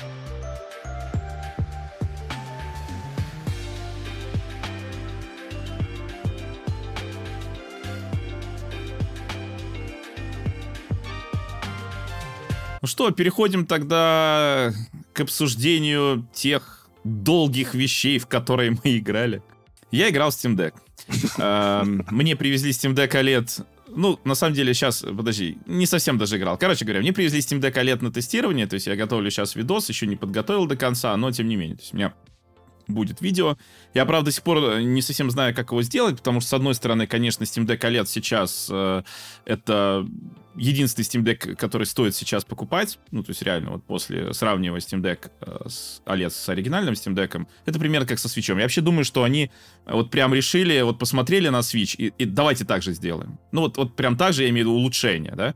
Потому что дело не только в OLED-экране, то есть у них там Э, память быстрее, то есть она работает дольше, Steam Deck, получается, виду, работает дольше. То есть там вот именно улучшения такие, quality of life. При этом, кстати говоря, они даже сделали, что лучше, чем у Nintendo, они полностью сохранили оригинальные размеры, то есть все оригинальные чехлы, как люди говорят, они подходят. То есть если у вас были чехлы на оригинальный Steam Deck, э, вы там покупали какие-то аксессуары, которые, естественно, привязаны сильно к размерам Steam Deck, да, то вам не нужно покупать новые, вам только нужно купить новый Steam Deck, старый продать и оставить абсолютно все аксессуары. Вот. Я, я считаю, это очень классный ход. Э, жаль, что Nintendo не сделали так же, потому что у них э, есть проблема, да, что нужно, например, док-станция другая. То есть у меня как? Вот у меня есть две док-станции, в моей комнате стоят. Вообще у меня четыре док-станции, ну, допустим, вот в моей. Иногда переставляю свич туда-туда. Суть в том, что есть второй свич, на котором висят крупные такие джойконы от э, Nixie. И, ну, мне нравится, что они там висят. Я хочу, чтобы они там висели. Но в такой конфигурации я не могу вставить это в док-станцию от, от Толеда, что мне иногда нужно. В старую док-станцию могу, а Толеда не могу, потому что там разница что-то в 2 миллиметра, по-моему, или... Нет, не в 5. Ну, где-то в 2-3 миллиметра разница. Ну и все, и не влезает. Мне нужно их снимать, ставить обычный джекон, мне это бесит. Вот. Понятно, что мелочь, и серия что-то там вообще докопался, но вот мне нравится, что в Steam Deck оставили все те же размеры, кроме размера экрана, который увеличили, рамки меньше стали. Вот, в целом экран стал лучше, и все это, ну, как-то гораздо там лучше воспринимается. А, самое главное, самое главное, что Steam Deck OLED стал тише. Причем э, дело не, не в том, что вот ты просто там меряешь, допустим, одну громкость, меряешь другую громкость, говоришь, ну вот смотрите, здесь тише. Дело не в этом. Дело в том, что раньше, вот раньше, когда я играл на оригинальном Steam Deck, э, он так шумел, что это прям напрягало. То есть ты прям вот играешь, и оно прям напрягает, прям практически сразу. Новый Steam Deck OLED, он шумит так, что это уже совсем не напрягает. То есть это примерно как Switch, а то может даже и тише. Ну, вот когда есть там на максимальных оборотах, он, наверное, даже громче может быть, чем Steam Deck OLED. Ну, по крайней мере, с тем, с чем я сталкивался. Поэтому в плане изменений, которые сделали вот в новом Steam Deck, это, конечно, ну, прям вот серьезно. Если вы вот думаете сейчас взять Steam Deck, и у вас была такая шальная мысль, что сейчас взять оригинальный, потому что он подешевеет из-за выхода Steam Deck OLED, нет. ну, либо прям вообще не думайте, нигде не гуглите, не читайте ничего про Steam Deck OLED, закрывайте любое видео, любой комментарий, который содержит Steam Deck OLED, потому что реально, вот сравнивая их, у меня их нет рядом, но сравнивая вот свои воспоминания, да, я понимаю, что сейчас просто надо брать Steam Deck OLED и не смотреть вообще на оригинальные Steam Deck, потому что это примерно как со свечами. То есть сейчас очень сложно держать в руках оригинальный Switch, если ты хоть там какое-то время потусил со Switch OLED. Вот так примерно с Steam Deck OLED такая же ровно история. Но, с другой стороны, я поймал себя на мысли, что вот буквально недавно я тестировал э, Portal, сейчас тестирую Steam Deck, и я поймал себя на мысли, что в Portal я играл гораздо больше. Portal это же по сути PlayStation 5, то есть я играл в игры PlayStation 5. Вот, а на Steam Deck, ну вот, я прям себя заставляю, ну мне же нужно тестировать, я прям себя заставляю, потому что мне как-то... Во-первых, мне неудобно все еще. То есть у меня все еще претензии к эргономике, она мне не нравится. Мне неудобно, когда вот ты играешь, стики взял в руки. Во-первых, стики какие-то маленькие, какие-то елозят. Ну, понятно, у свеча они еще меньше, но на свич можно повесить нормальный, да? От Никси или вообще от Хори там большие, прям хорошие, удобные стики. А тут, ну, ничего ты не повесишь. Вот у тебя вот такая конфигурация есть, вот ты ничего не придумаешь с этим, да? Нет никакого другого варианта. Это раз. А во-вторых, все равно запуск какой-то игры, ну, в целом, в основном, да, когда все зеленое, когда оно все обновлено, оно нормально. Но я вот попытался, э, например, эмулятор поставить свеча. Ну, я в итоге поставил. Но, кстати говоря, проще всего мне оказалось ставить через командную строку. Я помню, кто-то мне написал, я пожаловался на пердолинг, и кто-то мне в комментах в телеграм-канале написал, что какой пердолинг, там даже не нужно вызывать командную строку. Я вам так скажу, я умею работать с Linux, и мне в командной строке там работать гораздо удобнее чем вот э, то, как они сделали в Гуе. Потому что в Гуе там ну, GUI это графический интерфейс, э, график юзер интерфейс. То, что ты, ты с одной проблемой сталкиваешься, то с другой. Ну, если не столкнулся, молодец, тебе повезло, возьми с полки пирожок. Но просто у меня получилось, что раз у меня, допустим, э, не запускается и вылетает. Почему хрен его знает? Если бы я это запускал из командной строки, я бы знал, на каком этапе оно вылетает, скорее всего, знал бы почему. А тут не запускается, вроде поставил все по инструкции. Окей, переставил. А там еще что-то... Это эмудек, это, ну, вот коллекция вот этих эмуляторов для Steam Deck, там такая история, пытаюсь ее удалить. А он говорит, нет, не удаляй меня, не удаляй меня ни за что. Вот если у вас какая-то ошибка, попробуй реинстал. Ну ладно, я попробовал реинстал. Ну, короче говоря, у меня что-то так и не получилось. В итоге я э, завел уже отдельно юзу для свеча. Именно вот как мне там посоветовали с командной строки. Э, я это сделал. И, в принципе, у меня юзу завелся на Steam Deck, но э, сильно лучше не стало. То есть там все равно в какие-то моменты в той же терке ты идешь, у тебя там, ну, 20 FPS. То есть, в принципе, на свече оно даже немножко получше работает. Но дело не в этом. Э, дело в том, что я не знаю, вот во что, честно, мне нужно играть на Steam Deck. Ты запускаешь там какой-нибудь Ведьмак, а, ну там же шрифт вообще не адаптирован. На свече это бывает игры, которые как будто не знали, что это портативная консоль разработчики, да? Причем иногда в эксклюзивах, как там Fire Emblem Three Houses. Тут э, то, что ты запускаешь, у тебя мелко просто, иногда местами не видно. Нужно вот там ковыряться, тут настраивать. У тебя зеленая галочка стоит, но это ничего не значит. При том, что, ну, это э, другая абсолютно философия, видимо, какая-то у людей. Потому что даже вот я читал про эмулятор. Э, я сначала думал, какой эмулятор лучше поставить. Есть же Юзу, есть Ryujinx. Я стал гуглить. Я нашел потрясающую, потрясающую просто коммент, который идеально описывает вот всю разницу между людьми, которым вот это нужно, там в том числе Steam Deck, и мной. Значит, человек пишет, что он играл в Fire Emblem Engage, по-моему, он пишет, что он играл. И у него не было вообще никаких проблем, все было классно, кроме одного случая, когда игра вылетела, его сохраненки потерлись. То есть все классно, то есть у него вот, ну, как бы все хорошо. Но есть маленький нюансик, маленький. Ну, вот, э, да, был, была одна маленькая проблема, ну, типа ерунда. И вот если ты не такой человек, который ты вот так к этому относишься, то если ты не такой человек, тогда вот это, мне кажется, просто не для тебя. Потому что даже когда зеленая галочка, я тут выяснил, мне тоже написали, я думал, что зеленая галочка вот эта, которая стоит э, в Steam, да, у Steam Deck, ну, в Steam Deck, вернее, в интерфейсе в Steam, что это вот, если зеленая галочка, значит, все нормально работает хотя бы в портативе на Steam Deck. Мы уже выяснили когда-то на, на моем первом стриме по Steam Deck, что это не означает, что будет все работать при подключении к монитору, ну, поэтому я потом еще в первом э, своем видосе про Steam Deck я говорил, что это для портатива, не надо подключать Steam Deck к телевизору фигня полная будет. Вот, окей. Но даже тут мне сказали, нет, нужно поставить приложение ProtonDB, которое там своя база данных, короче, э, которую ведут пользователи, и они описывают там все проблемы. И я такой, подождите, минут, не-не-не, стоп. То есть получается, даже вот эта официальная система, которая специально для этого была создана, чтобы показать пользователям, как работает, насколько совместимость игры хороша со Steam Deck, даже это ерунда полная, потому что потому что нужно вот из других, э, из других источников эти данные лучше брать, потому что там они более надежные, ну или более э, полные, более доверительные, не знаю. Еще меня, знаешь, странная мысль, я поставил чаки, есть же чаки для свеча, но чаки это для ремоут плея на э, PlayStation, кто не знает. То есть это, по сути, замена PS Portal, да? Ставишь чаки на Switch шитый, либо на Steam Deck, и PS Portal тебе не нужен.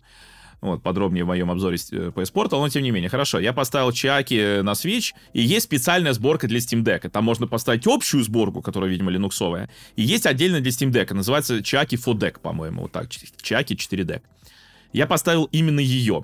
И значит, э, зацени, какой прикол. То есть это специальная сборка для Steam Deck. Я запускаю чаки, все настроил, запускаю, подключился к Remote Play, э, играю в игру и такой думаю, ладно, хорошо, надо пойти в другую игру. Пытаюсь найти кнопку, которая отвечает за кнопку PlayStation, чтобы выйти из игры на, ну, в другую игру, в интерфейс. И не нахожу ее. Нужно назначить, что ли? Э, ну, смотри, сейчас расскажу. При этом работает кнопка Share, понимаешь? То есть э, на кнопку вот, э, как она у Steam Deck слева, ну, я все, все время это Select называю. Select слева, Start справа, да? Я думаю, всем понятно, что такое. На кнопку Select повешена, по-моему, кнопка Share. Ну да, она так и находится в этом месте на геймпаде PlayStation, но зачем мне кнопка Share, когда я играю на чаке на Steam Deck? Оказывается, что по умолчанию забиндена кнопка Escape. Как я узнал, кнопку Escape можно вызвать, если нажать, зажать кнопку Steam и нажать, по-моему, влево. Или Steam X, или Steam влево, как-то так. Как я должен был об этом узнать, честно говоря, я не понимаю. Я потом э, сначала, ну, до того, как мне об этом рассказали, я открываю настройки Чаки Фудек, там настройки такие очень кривые, ну ладно, и там клавиатура забиндена. Ну, то есть там кнопка там T, Escape, там еще какие-то, думаю, что за приколы. Ладно, хорошо, я нажимаю вот туда, э, сменю сейчас кнопку, нажимаю, и нажимаю кнопку на Steam Deck. Она не работает так. Она воспринимает только кнопки с клавиатурой. То есть ты должен либо виртуальную клавиатуру вызывать, либо клавиатуру подключать, либо ты должен э, вот эти сочетания клавиш знать. Но я потом понял, нет, все не так вообще делается. Не нужно это настраивать в самой чаке. Нужно в, вот э, в интерфейсе самого Steam, нужно, во-первых, подключить ее к Steam, запускать, естественно, только из игрового режима. Я все так и делал. Но там есть же смена раскладки, и вот нужно именно туда зайти. И именно там менять раскладку. Не, ну если бы я, понимаешь, был таким рядовым, постоянным пользователем Steam Deck, и я бы знал об этом. Это естественно для пользователя Steam Deck. Это не естественно, если ты первый раз ты берешь в руки и качаешь приложение, которое создано специально для Steam Deck, которое почему-то изначально не настроено для Steam Deck. Я не понимаю этого. Я не понимаю этого подхода. Хорошо, ты можешь перенастроить, и, возможно, ты даже знаешь, где это сделать, э, хотя в первый раз ты все равно этого не знаешь. Но почему сразу не сделать нормально? Я не вот, вот мне с этого больше всего бомбит. И вот это реально, в чем разница между людьми, которым нужен Steam Deck, и мной людям, которым нужен Steam Deck, они говорят, так можно же настроить, какая разница? Я могу настроить, я просто не понимаю, почему сразу не сделать нормально. Если ты делаешь приложение, которое будет на разных конфигурациях работать, да, там на разных компьютерах, там, ну, мало ли кто кому что удобнее нажимать, там, сами разберетесь, вот вам программа, она работает. И как вот если бы я обычную чаки поставил. Ну, я-то поставил чаки фудек. Вы что, сразу не могли сделать так? Зачем? Б- почему? Самой нужной кнопки нет. Вы кнопку Share забиндили по умолчанию, а кнопку PlayStation нет. Почему? Как? Люди, вот еще раз, люди, которым нужен Steam Deck, меня вообще не поймут здесь. Никогда. Ну да. Они вот э, сейчас меня слушают и говорят, так можно же настроить, да, так, так э, э что ты бомбишь? -то? Ну, а, я, а я их не пойму. Я не пойму, как они не могут понять, что это же изначально должно быть нормально работать. Ну, же специально для Steam Deck делалось. Ну, специально сидел человек, понимаешь, который портировал свою программу, такой, надо сделать отдельный билд для Steam Deck, чтобы вот она была полностью адаптирована, там, там же настройки экрана, в принципе, сделаны уже сразу 720p, 60 fps, и да, это работает тоже стабильнее, чем на PS Portal, именно из-за того, что 720p. Я это говорил про э, Chiaki на Switch е, что она работает стабильнее, чем сам PS Portal, и Чаки на Steam Deck тоже работает стабильнее на PS Portal, при этом, кстати говоря, положительный тоже момент, у Steam Deck ведь есть теперь поддержка HDR, вот, поскольку OLED-экран, есть поддержка HDR, ее можно включать, и там вообще, если так, у него яркость до 500 кандел квад... на метр квадратный, то в режиме HDR яркость до 1000 кандел на метр квадратный, это очень хороший показатель. Это мощно. Да, это очень мощно. И получается, помнишь, э, в обзоре PS Portal я жаловался, что там не решили вопрос с HDR, которого в PS Portal самом нет, непонятно, кстати, почему. Вот. Даже то, что IPS-экран не оправдывает отсутствие HDR, потому что у Sony были смартфоны с IPS-экраном и поддержкой HDR. Там была яркость до 570 кандел на метр квадратный. Это как бы маловато, но, в принципе, уже лучше, чем э, было, да. Ну вот, просто суть в том, что ты запускаешь игру, а там все пересвечено, и ты ничего сделать с этим не можешь, потому что если в настройках игры нельзя отключить HDR, то ты должен отключиться от PlayStation, на самой PlayStation выключить HDR, и это самое сделать. Это если ты на PS Portal э, играешь. А если ты играешь на Steam Deck OLED, так ты просто включи HDR в настройках, и все. И у тебя будет HDR. То есть играть на Steam Deck OLED э, в Remote Play на PlayStation лучше, чем на PS Portal, понимаешь? Печально, конечно. Стабильнее картинка, вот, ну, потому что у тебя стабильнее передаются данные, потому что меньше данных передается. И HDR есть. И это, конечно... Но, вот честно, мне все равно, я, попользовавшись сейчас Steam Deck, я же до этого думал, что, может быть, я куплю Steam Deck, может, куплю какую-нибудь Ну, ты же думал модель, дешевую, Чисто да. поковыряться. Это одно. Ну да, да. А сейчас я думаю, да нахрен оно мне надо? Нахрен оно мне надо? Я целый день потратил на настройку эмулятора. Зачем оно мне? Дайте мне Linux с, э, командной строкой, я эмулятор за 10 минут настрою. Дайте мне нормальный Linux, нормальный ноут. Я, я не понимаю вот этого. Некоторые тоже говорят, ну вот, это же прикольно еще иметь комп на Linux. Хороший комп на Linux это ноутбук. Либо это какой-то, ну не знаю, какой-нибудь там даже Raspberry Pi я одно время делал, я его настраивал, он у меня просто всегда включен был и работал как э, этот самый веб-сервер. Ну не, не веб-сервер, суть в том, что я к нему по SSH подключался. Не, веб-сервер на нем тоже работал, просто мне для этого и нужен был домашний веб-сервер. Вот, я подключался по нему, к нему по SSH, и в том числе там какие-то уроки я, когда там PostgreSQL изучал, вот, я, мне этого хватало более чем.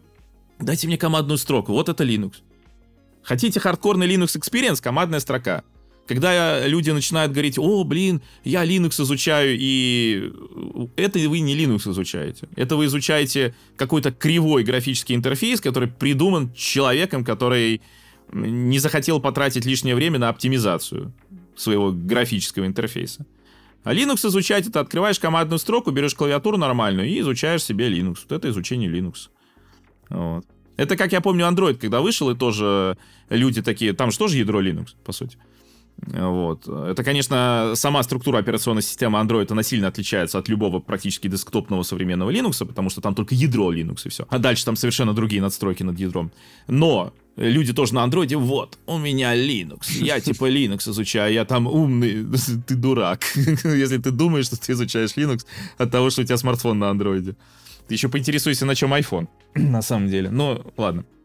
Короче говоря, возвращаясь к этому, поэтому мне вот честно, вот я понимаю, что вот эта обманчивая, вот обманчивая простота каких-то вещей на Steam Deck, она скорее мешает, потому что ты думаешь, как все просто, запускать просто игру из Steam, это реально просто, особенно если реально зеленая галочка, особенно если она реально обозначает то, что должна обозначать, потому что, как выяснилось, это бывает не всегда тогда да. Но только ты привыкаешь к этому, начинаешь вот шаг вправо, шаг влево, э, расстрел. И у тебя сразу не все так просто, не все так легко. Ну, если с первого раза вдруг получилось, молодец, не получилось. Я просто к чему веду, что я открыл для себя, что даже пердолин на шитой консоли, как правило, гораздо удобнее, чем пердолинг на Steam Deck. Ну, либо уже на ПК. Заведомо на консоли пердолинг должен быть удобней, потому что это консоль. Ну да, видимо так. Ну и, кстати говоря, один человек вот интересную мысль э, высказал в чатике, что в принципе, мысль витала в воздухе, он ее сформулировал, что когда даже вот какие-то энтузиасты разрабатывают вот какой-нибудь хоумбрю, то разрабатывая эту хоумбрю для определенной вот системы, они все-таки как-то сознательно или несознательно даже ориентируются на какие-то правила, принятые вот в этой системе. И я много раз это видел, что когда одна, одно и то же приложение от одного и того же человека сделано, не знаю, там, допустим, для Mac, для Винды, да, там, для Linux, всегда, ну, ладно, не всегда, я видел исключения, но в основном всегда вот оно будет проще на Mac. Mac, потом Винда, потом Linux. Будет проще. Вот от, от одного и того же человека, понимаешь? Потому что он привык, что, ну что, на Linux люди ядра сами пересобирают. Ну, ну разберешься, что, в чем проблема-то, да? На Маке люди не привыкли, ну вот вам скачай DMG файл и скопируй ярлык в папку applications. Все. Ну да. Установил. Ну, на винде чуть попроще, чуть посложнее, там, запустишь одну, скопируешь DLL-ку, ну и вроде как тоже. То есть, ну, вот так оно работает. Для меня, допустим, Steam Deck OLED, он стал более привлекательный, ну, наверное, не потому что там OLED-экран, больше памяти, и он пошустрее стал, энергоэффективнее. Я такой человек, Э, который купит платформу только из-за определенных игр. И я вот так, если смотреть, у меня, наверное, оно так и было. И поэтому, когда Diablo 4 вышла в Steam, и PlayStation Portal стоит дороговато, наверное, было проще бы уже вложиться в нормальное устройство и спокойно играть в Diablo 4 на нем. Но, конечно, цена меня отбивает, потому что ради там Diablo 4, SnowRunner и там не знаю, чего-нибудь еще, наверное, это дороговато. Но он все более привлекательный. Может быть, из-за того, что там до сих пор не все удобно, поэтому и ГБ не выпускает стационарную такую, да, ПК-консоль. И все шероховатости он вот на Steam Deck будет исправлять, потому что все равно это больше, наверное, для энтузиастов вещица. Но мне хочется, мне уже намного больше хочется. И здесь, наверное, OLED-экран играет действительно немалую роль, потому что в Nintendo Switch-то, если вы играете только в доке, вам, наверное, все равно, какой экран. Я недавно играл прям на Nintendo Switch первой ревизии, и, знаешь, нормально мне было. Конечно, OLED побольше, покрасивше, и он создает вау-эффект сразу, когда ты достаешь, такой, о, я больше не хочу пользоваться старым свечом. Но, наверное, когда у тебя есть уже OLED, то в целом ты такой, ну, поиграю чуть-чуть на этом. Ну, в целом, да, да. Да, а так, конечно, если вы покупаете себе первый Nintendo Switch, я бы, конечно, вам посоветовал OLED, потому что не нужно думать о том, что он вам не понадобится, если вы рассчитываете играть в доке. Вы не знаете, какая игра может выйти, и в какую игру вам как будет удобнее играть. Ну, 100 тысяч не хочется мне отдавать за Steam Deck OLED. Не, ну можно дешевле, можно дешевле.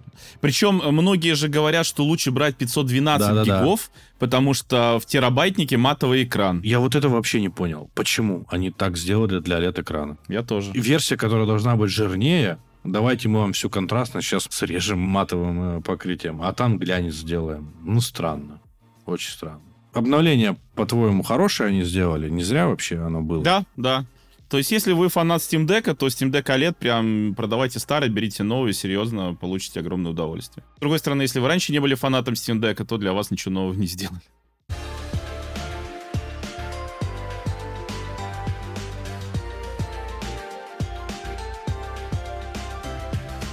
В общем, поиграл я, Кость, по твоему совету в The Finals. Но я тебе осторожно советовал. Да, я помню. Я помню, как ты долго защищал э, вот длинный ТТК, точнее, большой ТТК. И я вот поиграл, и я понял, что нет, нет. Вот, честно говоря, именно из-за ТТК играть прям тяжко. Конечно, я еще так и не поиграл в нормальном коопе, ну, чтобы с командой, да. Вот, вот это все, это все-таки важно наверное, для данной игры. Но честно, вот э, ТТК, когда ты просто берешь там, ну, тот же калаш условный, стреляешь, блин, в голову, ну, вроде даже попадаешь примерно в голову, высаживаешь туда целый рожок, это прям вот мне напоминает первый Division, причем именно первый, ну, вот где вот ходили вот эти гопники, да, в капюшоне, ты ему там из тоже там калаша ему прям просто в бошку высаживаешь там целую-то обойму, и, ну, дай бог, с обоймой он умрет. Я не знаю, это просто, ну, ты, вот ты говорил, что игра не про э, стрельбу, но вот честно, мне кажется, она дофига про стрельбу, потому что там прям очень много стрельбы, от этого очень много зависит, и иногда все равно без этого нельзя. Если там чуваки засели, вот, допустим, они обороняются, они засели вот возле этой, как она, сокровищница, да, ну, как-то штука вот это называется, ну, тебе надо их перестрелять, они тебе просто не дадут ничего сделать. Поэтому игра дофига про стрельбу. Я попытался защитить ТТК. Я, я тоже соглашусь, что он там немножечко... Ну, его бы поменьше сделать. Я читал, что они патчи выпускают, они снижают каким-то оружием даже урон. Видно, они дисбалансные.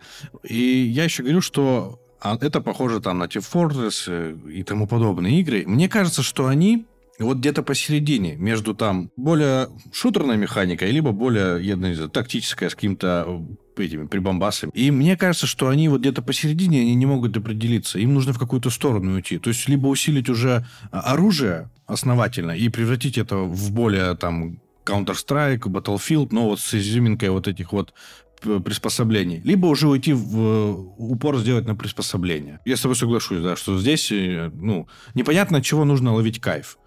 Потому что, конечно, когда я говорю, что в пати интереснее, естественно, вам будет интереснее. У вас еще есть два друга, с которыми вы э, общаетесь, играете и вот проводите время. А, ну, так как игра заточена еще и на киберспортивную дисциплину, я так понимаю, все-таки есть ранговые э, матчи, и в дальнейшем, наверное, если будет большой онлайн, то игра будет где-то, наверное, выступать на каких-то турнирах. Нужно что-то им сделать. Но я читал новости про них, что они не выкатывают дорожную карту, то есть они не будут кормить обещаниями игроков, и, может быть, они еще не выкатывают по той причине, что они пока сами не решили, что будут делать. Она вот вдохнула в меня вот такое вот, то, что я давно не получал, крутой, интересный шутер получился для меня. Но когда, конечно, ты дальше погружаешься... А, шутер? Ты сказал шутер? Ну, шутер, да. Ну, я говорю, я пытался защитить ТТК. Конечно, тут моя защита, ты ее разгромил. Тем более, что они еще странно. Они ТТК на консолях приравняли к ТТК на ПК. И пекари вообще недовольны этим. Потому что там-то, понятно, они у них же мышь, там же все удобно, на мыши, на геймпаде же играть у нас невозможно. Хотя среднестатистические игроки на мыши и геймпаде играют одинаково. Поэтому не знаю, что с ней будет. Я потихонечку играю, я там не прям засаживаю много часов в нее. Ну, мне нравится, что там разрушение есть, что можно прострелить, потому что когда я играю в Battlefield, я не понимаю, почему я не могу прострелить деревянный дом. Это да. Нет, там очень много прикольных механик. Мне понравилась в целом э, концепция. Просто, наверное, ТТК это вообще единственное, что мне не понравилось. Я, я скажу, что, наверное, в остальном просто ТТК, с одной стороны, единственное, что не понравилось, а с другой стороны, ну, это для меня в данном случае настолько важно, что я прям вот э, не могу иначе. Ну, я согласен, потому что когда у тебя в руках оружие, наверное, должен быть какой-то хороший баланс. Не знаю, почему они так решили сделать. И поэтому, да, тут надо какой-то уже выбрать какую-либо сторону. Потому что в Team Fortress действительно, я когда играл, ну там вообще не важно сильно убивать того. Игроки, которые очень хорошо играют в Team Fortress, они вообще все умеют и могут спокойно тебя вынести. Ну, и там много другие механики. Хотя они также взяты. Там э, этот легкий класс может в инвиз уходить. Шпион тоже в Fortress в инвиз уходил. Видимо, понадергали, но они неплохо понадергали. Ну, мне нравится, что милишные атаки там есть. То есть, что там, катаны, эти молоты. И он наверное, тоже... Ну, я видел, как чувак там троих раскидывал, они бегали, и, видимо, вот из-за этого повышенного ТТК стрелять было бессмысленно, и он их просто раскидывал. Ну вот, да, не спорю. Но такие какие-то веселые механики мне нравятся. А так, да, ну будем надеяться, что они что-то поправят. Потому что хочется какой-то шутер. Я вот сейчас играю только в Battlefield, ну это у меня происходит во вторник, когда нужно закрыть э, задания для сезон пасса. Все. Я в Battlefield играю все меньше и меньше, поэтому для меня это был такой свежий глоточек воздуха. Будем надеяться, что она развивается. Главное, что она бесплатная, и она от тебя ничего не требует. А вот Battlefield была вообще не бесплатная. Вообще не бесплатная.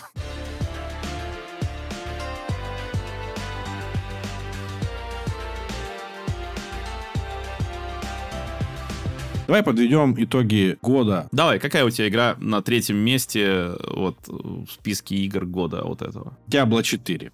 Потому что я в него много играл. С момента выхода в Diablo 4 наиграл, наверное, около 300 часов. И поэтому, наверное, было бы лицемерно мне говорить, что эта игра не входит в топ-3 в этом году. Потому что я действительно провел в ней много времени. И я ругал эту игру и говорил, что мне в ней нравится. Но это будет Diablo 4, да. Если так смотреть по количеству времени, по эмоциям. Они злят, конечно, меня все равно как фаната. И это действительно неплохая игра. У нее больше потенциала, чем у Diablo 3. Ну и хочется верить мне в лучшее, что они будут дальше пилить контент хороший. Мне много игр понравилось в этом году, но вот я третье место для себя именно сделаю так, что в какую игру я больше всего наиграл. Давай, теперь твое третье место. Мое третье место Pikmin 4. Ну, во-первых, как я уже сказал, да, для меня это был э, такой нежданчик. То есть я ничего сильно не ждал от Pikmin 4. Это не то, что, типа, вот если игра Nintendo, значит, я там буду обязательно хвалить или там обязательно ее там как-то выделять, э, потому что по опыту, ну, до этого я больше всего играл в Pikmin 3, у меня, по сути, э, с другими Pikmin было мало. Вот, я в них играл только когда я для Wii U снимал видос, э, то ли когда я снимал обзор Pikmin 3, когда на свече выходил. Я тогда поиграл немножко в предыдущие, чтобы вот именно, ну, сравнить, да, там как-то вот. Ну, поиграл мало. Э, сейчас уже, конечно, я поиграл больше, я понял, что вот первый Pikmin, он, наверное, сейчас вообще не достоин внимания, ну, это просто как проба пера какая-то была. А вторая Pikmin, это уже вот игра, которая заложила, по сути, всю самую интересную основу для четвертых Пикменов. То есть третьих они как будто свернули не туда. Вот, из-за чего, в том числе, поскольку я играл в третью много, я ее покупал еще на Wii U, потом мне Nintendo давали ее уже версию на Switch, и, ну, мне прям, то есть, мне что-то нравится, да, в третьей части, но в основном она меня бесит, и она очень нервная. Мы вот с сыном возвращались, просто там можно играть вдвоем по-нормальному, то есть там есть нормальный вот э, локальный мультиплеер, ну, точнее, локальный кооператив, вот, четвертого его нормального нет, а там есть и мы возвращались, ну, ну, ну реально нервно. То есть там такое ощущение, что ты должен проигрывать какой-то день очередной, да, там вот на дни игра разделена. Проигрывать, понимать, что тебе нужно, потом перезапускать этот день и играть уже нормально. И вот практически вот начиная где-то дня с 15 ну или там с 19 это прям вот нужно делать, потому что иначе постоянно какая-то нервотрепка, думаешь, а как я вообще должен был знать, что мне сюда нужно вот так, а вот ну, что за бред вообще, думаешь? Ну, серьезно. Четвертые пикмены, как будто они просто взяли все плохое и исправили это. Все плохое. Прям они как поняли, да-да-да, вот это, блин, криво было, вот это. И добавили все, что они добавили нового, оно все в тему, все работает.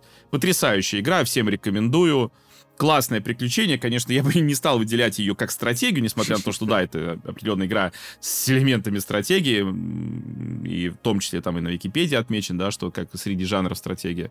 Но, конечно, если бы меня спросили лучшая стратегия, я бы не сказал Pikmin 4, потому что все-таки это больше такой приключенческая игра, где, ну, сражение — это стратегия. Плюс есть отдельные челленджи, которые прям сильно стратегия, где прям нужно вот э, стратегически думать. Но в целом это классно, я всем рекомендую. Ну вот я не играл ни в одну часть Пикменов. Мне вообще стоит ради ознакомления прям с первой. Не-не-не-не-не-не-не-не-не, прям играю в четвертую. Сразу в четвертую? Играю в четвертую, понравится, потом играю во вторую, да. Все, хорошо, чтобы наши слушатели тоже.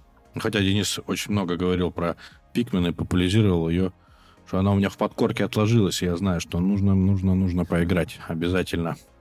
Главное в четверке, ну вот как-то все-таки первый час или даже первые два вытерпеть, потому что там реально душновато, но просто потом будет нормально. Второе, значит, место у меня, да? Zelda Tears of the Kingdom. Мой топ вообще больше эмоциональный. Да и правильно. Мне кажется, тебе с этой точки зрения сложнее, потому что ты все-таки делаешь обзоры игр, и ты должен как-то и минусы, и плюсы находить, и это все доставать наружу, да, все-таки люди могут быть не согласны. Ну, это все есть, но топ у меня тоже эмоциональный, потому что игры все равно должны вызывать эмоции. Плюсы и минусы, это ж я для чего называю, чтобы люди свои какие-то выводы ну, да, делали. Но поскольку речь о топе моем, то тут, извините, выводы мои. Очень сильно понравилась э, предыдущая часть Зельды, и я не сомневался в разработчиках, что они сделают крутую классную игру.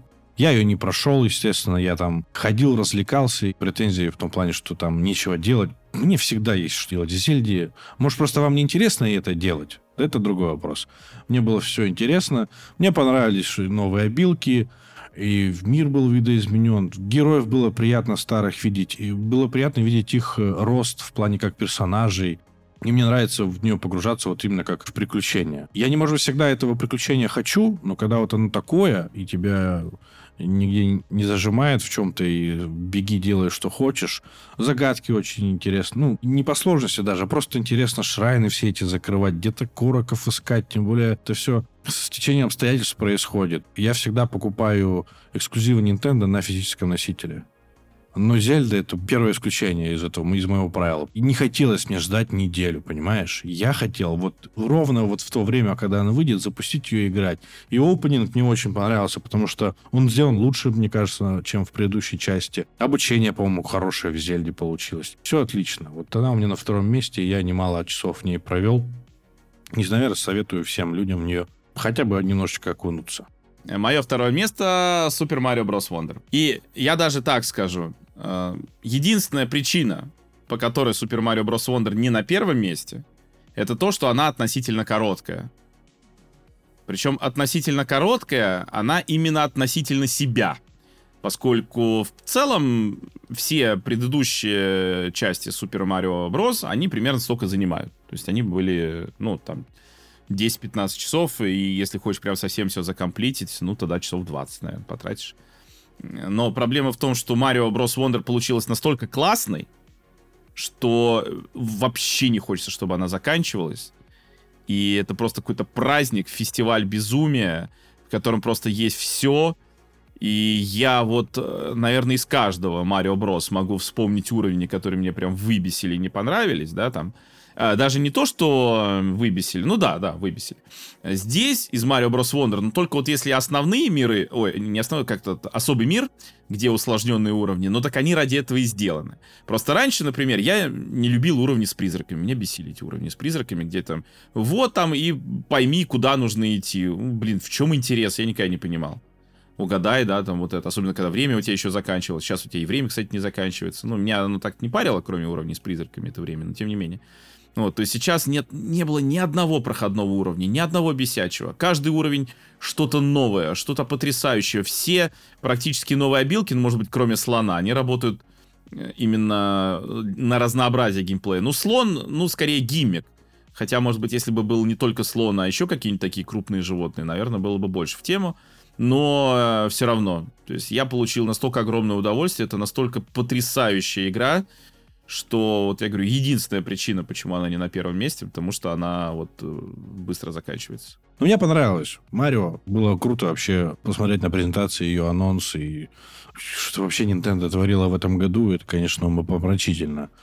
А, на каждом директе можно было для себя что-то найти. Я сразу с нее поиграл, я прошел все базовые уровни, но дальше я немножко остановился, не пошел. Ну, со временем я уверен, что ее добью. Теперь первое место. На первом месте у меня Baldur's Gate 3. И не потому, что это крутая проработанная CRPG, или там какой-то крутой сюжет, или это очень хорошая игра с точки зрения технической. Там не все так хорошо, потому что сюжет про действительно просаживается к третьему акту, и техническое состояние просаживается. Но главное, что сделал Свен Винки со своей командой, он во мне возродил этот жанр. Потому что после там 40 часов только в эту игру я начал сразу гуглить, какие же еще игры есть в этом жанре. Я нашел для себя пару интересных. Сразу начал смотреть на будущее, какие игры выходят. Недавно вышел Warhammer Rock Trader. Но знаешь, в чем прикол?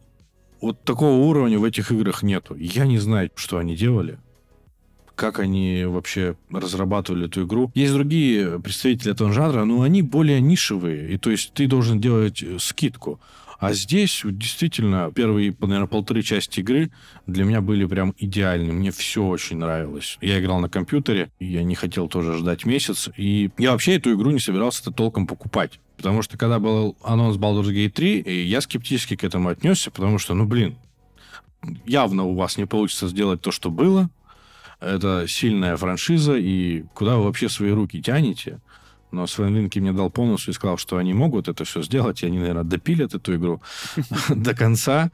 Я был удивлен, и я уже говорил в каком-то из выпусков, что я тупо на хайпе купил эту игру. Просто вот, ну, все уже, там такое инфополе, и она меня не разочаровала. Э, именно как для игры в одного. Ну и вот э, самое главное для меня то, что Свен смог показать вот этот жанр, вывести его на новый уровень. Я надеюсь, будущие разработчики будут к нему стремиться.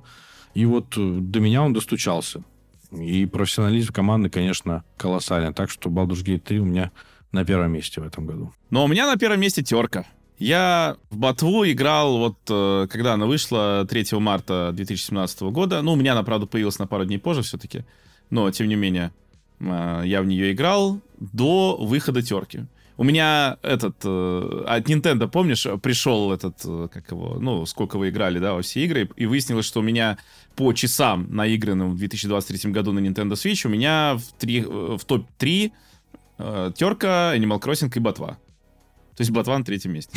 Я, конечно, не знаю, я в Пикменов играл на шитый, может быть, ну хотя нет, мне кажется, они бы все равно не обогнали. Ботвун, то есть получилось, что даже в 2023 году по количеству наигранных часов ботва это у меня третье место. То есть я в нее до сих пор играл. Единственная причина, по которой я перестал в ботву, это терка. Да-да-да. Вышла терка, и теперь я играю в терку. Поэтому и для меня теперь я не знаю, сколько в терку буду играть. Я в нее не спешу. Да, я в нее сейчас не играю каждый день, потому что выходят новые игры, и мне хочется их тоже заценить. Я прекрасно понимаю, что терка от меня никуда не денется. Это потрясающая игра, с которой я буду еще очень долго, и которую я, естественно, никуда там не дену, не заброшу. И э, какие эмоции она мне подарила потрясающие. Это, конечно... И больше всего меня, наверное, впечатляет то, что реализовав вот эти все потрясающие возможности по крафту, они сделали так, что это не ломает приключенческую игру с сюжетом. Ну да, кстати. Вот люди приводят пример, вот там есть Garry's Mod, что ли, там есть э, Майнкрафт, вот там есть еще что-то, хотя непонятно, что люди с Майнкрафтом общего нашли. Такое ощущение, что так говорят люди, которые в Майнкрафт не играли. Просто я, я в Майнкрафт наиграл тоже там не одну тысячу часов, и где, извините, общего у Майнкрафта и терки, я не совсем понимаю. Человек, который наиграл там много в бату и в терку, и человек, который наиграл много, много в Майнкрафт. Где там общее? Там нет буквально ничего общего. Или люди слышат слово крафт, и сразу такая крафт, Майнкрафт. Типа, чё? То есть это как-то вообще непонятно. Но тем не менее, то есть вот эти все вещи, которые можно... Я был в шоке. То есть я же, помнишь, еще когда они трейлер показывали, там вот эту машину ездить, э, многие сразу такие, вот там будет крафт. Я такой, не-не-не, подождите, вдруг там эта машина, просто ее надо будет найти, ну и как-то вот она вот такая будет, и все. Я просто не мог понять, как это реально сделать. Большинство людей об этом не задумываются. Как? Вот это... Вот ты можешь сделать что угодно. Ты можешь, ты можешь прийти в данж, сделай там себе, если у тебя не, это не тот данж, где отбирают все предметы, да, там есть вот такие челленджи, э, вот, ты можешь сделать себе, не знаю, вездеход, летающий какой-нибудь мотороллер, ну, что угодно просто можешь сделать. И проходи этот данж. Это же, я в шоке был, я не понимал, как они это совместят. Потому что в основном есть какие-то игры, которые дают тебе кучу возможностей, а потом у тебя начинается сюжетная миссия, тебя пихают в сюжетные тиски и говорят, все, у тебя сейчас ты ничего не можешь делать, иди вот, э, вот этим занимайся. А они умудрились сделать так, что ты все еще можешь строить каких-то роботов, мотоциклы и все прочее, и это не ломает геймплей. И для меня это просто я, я до сих пор вообще не могу это понять, как это они сделали. По поводу проработки вот этого крафта и всего прочего. Говорят же, что это, ну, просто рискин, да, грубо говоря, игры. Допустим, так оно есть, но вот проработанность вот этого всего, видимо, и этим разработчики и занимались в основном, чтобы было интересно в это играть, и это же действительно нужно было продумать максимально все. И когда я смотрел видео, как люди разными совершенно способами, это не 3, не 5, и больше 10 проходят определенные участки игры, но это, конечно, удивляет очень сильно. И действительно это никак нигде не ломает. И тем более, если вы не хотите этим заниматься, вы можете вообще ничего не крафтить. Пожалуйста, страдайте. Да. Ну, да. если хотите себе как-то усложнить игру. Ну, я как раз вот об этом и хотел сказать, что, во-первых, куча разных э, способов прохождения, то есть невероятное количество, да, там, придумай сам. И, игра тебя не ограничит, игра тебе не говорит, нет, нет, подожди, так, вот тут ты щитерил, тут так нельзя, или тут раз что-то сломалось, игра вылетела, или сквозь текстуры прошел, или еще что-то. Нет ничего такого. Как будто все предусмотрено. Как будто бы, что бы ты ни придумал, разработчики уже об этом подумали. Ну или как-то предусмотрели, чтобы это не ломало игру. Не ломало в любом смысле, да, не в плане там не прохождения, не в плане э, вот именно сквозь текстуры там пройти, да, там какие-то баги или еще что-то. Потому что, ну, я не помню вообще, кстати, о багах, общем, какие люди вещи потрясающие делают, да, то есть и это, ну, это вообще фантастика. И то, что, ну, с другой стороны, ты, пожалуйста, не хочешь крафт, э, не используй. Проходи обычно, как ботву играй. Ты можешь играть в терку, как в ботву. Вот. Ну, потрясающе. Плюс, что меня тоже очень зацепило, э, мне же в Ботве очень не хватало пещер. Ну, вот, обычных пещер, я даже не говорю про каверные, которые мне тоже очень понравились. Ну да, каверные многие считают душными, потому что они типа большие, пустые и однообразные. Ну, в принципе, как, наверное, и должны быть каверны. Но фиг с ними, допустим, там все равно тоже не обязательно много находиться, да, ты можешь там по сюжету попроходить и, в принципе, все. Но что мне понравилось, это вот эти обычные пещеры. Потому что мне в Ботве вот реально... Я помню еще, когда я тогда играл, я помню, то ли в обзоре даже такой говорил, что мне все нравится, но где пещеры, блин? Потому что ты идешь, горы, там, города, где-то что-то море, озера, реки, все классно. Пещеры где? Ну, не, могут быть, не может в таком мире не быть пещер. Там же в Ботве все пещеры, которые бывают, допустим, ну, камнями завалено, ты там разбиваешь бомбой, ну, и там какое-то небольшое такое пространство, э, там что-то лежит, какой-нибудь сундук, ну, и как бы все а в терке. Там же эти пещеры. Там вот эта пещера, которая ведет, например, из-под аванпоста, ведет под замок, там же столько этих разветвлений. Там она такая, ты ее там проходишь. Там вообще просто нереальное приключение. И другие какие-то пещеры, там вроде зашел, но вроде ничего такого нет. Бывает там пещера такая, знаешь, как будто как туннель просто прорытый под горой, а потом ты нашел там какой-то проход куда-то, пошел туда, там вообще просто шикарно. И враги, и лут там особенный. И я просто кайфую. То есть там, ну вот, э, я в Батфута играл, что я просто иногда шел пешком или ездил на этом, на мотоцикле. Идешь, просто нашел что-то интересное, ну и уже прикольно. А в терку, так тут еще больше вот этого всего, еще больше, еще больше локаций, в которых это можно делать. И Небесные острова мне нравится. Для меня это какой-то вот не знаю, вот мне в целом всегда нравилось, знаешь, там забираться в любой игре, если там с открытым миром, вот забраться на какую-нибудь самую вершину. Я помню, в Horizon э, Zero Dawn я так сделал, а там забираешься на вершину, а у тебя все в облаках, ты ничего не можешь видеть. ну, то есть, как бы не прорисовывается, да, это нижняя э, поверхность. Там какая-то башня есть, по-моему, по сюжету или чего, или в DLC она, не помню. Ну вот, мне прямо как-то, ну, странно было, что за прикол такой. И в терке, когда вот ты там и летаешь между островами, и разные эти острова там э, на разной высоте, и с разными там тоже какими-нибудь испытаниями. Я люблю вот в играх что? Я люблю в играх, когда ну, ты никогда не знаешь заранее, что где будет. Что ты, да, в какое-то место приходишь, а там, ну, не то, что ничего нет, ну, какой-нибудь сундук лежит, или какой-нибудь враг стоит, да, или еще, ну и все как бы. А в какое-то место пришел, и ты приключения себе нашел на ближайшие пару часов. Я такое люблю, потому что если ты заранее знаешь, что где будет, получается Ubisoft. То есть у Ubisoft в целом прикольные миры, они умеют, и механики-то у них есть не самые плохие в играх, но у Ubisoft вот ты всегда, ты заранее можешь сказать, вот ты, допустим, э, аватар вот этот Frontiers of Pandora вышел, ты идешь на какую-то метку, ты посмотрел, как оно на карте, все, ну, ты заранее знаешь, сколько ты там времени проведешь, что там будет, в какой последовательности там враги будут, не будут, что. И, ну, вот это скучно. Мир прикольный, но скучно там, ну, вот, вот в этом смысле. А в ботве, в терке ты никогда не знаешь. Ты никогда не знаешь, что там у тебя будет. Что тебя ждет. Какое приключение, или какие сокровища, или какие враги, или еще что-то. Ну, там есть, конечно, моменты там с этими, с э, вот этими кубическими роботами. Там острова с ними, они выглядят одинаково. Вот это, конечно, косячок. Тут сразу понятно, ага, ну да, здесь будет это тот козел. А, но в остальном даже глиоки в разных местах. Блин, я как смотрю вот эти шорты на ютубе, как чувак делает какое-нибудь устройство, да, которое да, глиока разваливает за минуту. Это ужас вообще, как круто.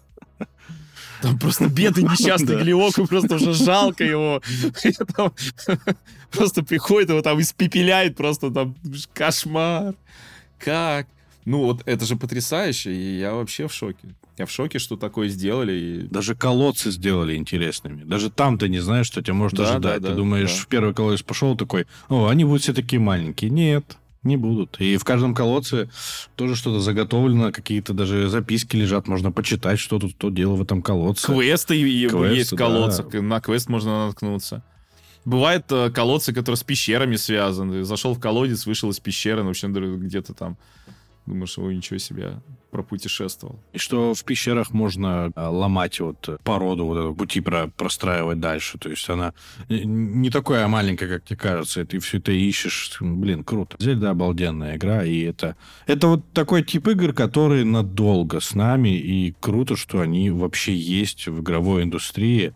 И кто-то этим еще занимается. Я хочу мультиплеер теперь вот такой вот. Вот, вот чтобы то же самое, только с мультиплеером. Чтобы вместе как-то ходить, задания делать. Блин, вот это вот мне не хватает сейчас. Ну, может быть, следующий. Они же все сказали, что баста, дальше мы ничего делать не будем в этом плане. И следующая Зельда будет, если смотреть на э, разработку студии Nintendo, должно нам что новое привнести. Да, но при этом э, все равно сказали, от открытого мира отказываться не будут. Ну и хорошо. Это хорошо, да. Хочется теперь что-то совсем новое. У них это хорошо получается, и они могут опыт игровой улучшить, так что, конечно, да, здесь стоит остаться с открытым миром. Мне кажется, Зельд хватает не с закрытым миром, и они до сих пор играбельные, и в них интересно играть. В старой части, тем более, я надеюсь, Nintendo в будущем будет нас радовать uh, Twilight Princess на новой своей консоли и с Wii U Wind Waker, который до сих пор смотрится круто. Кстати, Акарину с этой, с маской мажора тоже бы надо обновить, потому что, ну, играть в оригинал на Nintendo 64 невозможно. Версия 3DS получена, но это нужна 3DS. А если у тебя Switch, то ты в обломе.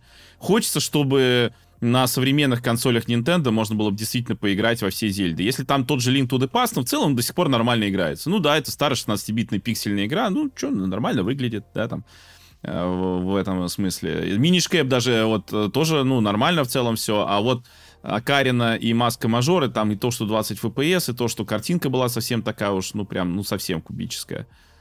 Вот, хотя я тут в видосе сравнил этот э, импакт боевки с готикой, не в пользу готики, Акарину. Ну, то есть там реально, там у тебя каждый удар, просто в готике серьезно дерешься, не понимаешь, когда по тебе удар попал, когда ты там попал, не попал. Ну, там вроде как звук, но звук он тоже то, как будто то ли задержкой, то ли он то есть, то нет. Ну, то есть вот непонятно. В Зельде дерешься и прям прям все шикарно. Даже вот в Акаре не дерешься и прям... Ну, я смотрел твой обзор по Готике. Мне он жопу не поджег. Ну, в целом я заметил, конечно, фанаты Готики довольно адекватные люди, то есть даже у кого негатив, он такой негатив. Я тут же недавно выпустил шортс, где показал один чехол для Steam Deck который позволяет я, цеплять Я, я, видел этот шортс, но ты, конечно, там собрал горку хейта. Ну вот, то есть просто демонстрация, как это работает. И, и какой-то, что там только не понаписали. Думаешь, люди, у вас что, комплекс неполноценности, откуда вы вообще вот это выдумали? Там не было никакого негатива вообще. Если даже вот в, расп- в шорте с распаковкой Steam Deck я сказал, что у него шим, ну, хотя, извините, его видно там невооруженным глазом, даже вот по этому шорцу, то уж э, в этом-то вообще никакого негатива нет. Но люди его нашли, понимаешь, то есть они его искали, этот негатив, они его ждали, нашли, оскорбились, обиделись и вылили тонну гадости вот этот самый. А фанаты Готики, несмотря на то, что там довольно такое негативное в целом впечатление, ну, в среднем очень даже адекватно. Молодцы. Ты Готику сравнивал как игрок, который в нее не играл. Ну да, я так сказал. Когда мы с тобой Готику обсуждали, и ты, я сказал, что я вообще-то никому никогда Готику и не советовал. Потому что я понимаю, что такое Готика. Можно докопаться, ты сравнивал эту игру с, там, с тем же Скайримом. Ну, а с чем еще сравнивать? С Моровиндом? Ну, возможно. Ну, ты же новый игрок в этом. Ты видел новые механики. Ну да, Естественно, да, да. ты говоришь, ну, вот там это было, а здесь этого нет, хотя, наверное, могли бы, потому что игры Bethesda тоже не сильно там прогрессируют, э, но все равно. Поэтому я посмотрел обзоры, и, ну, ладно, ну, не понравилось тебе. И, кстати, наверное, даже приятно, что комьюнити готики адекватная.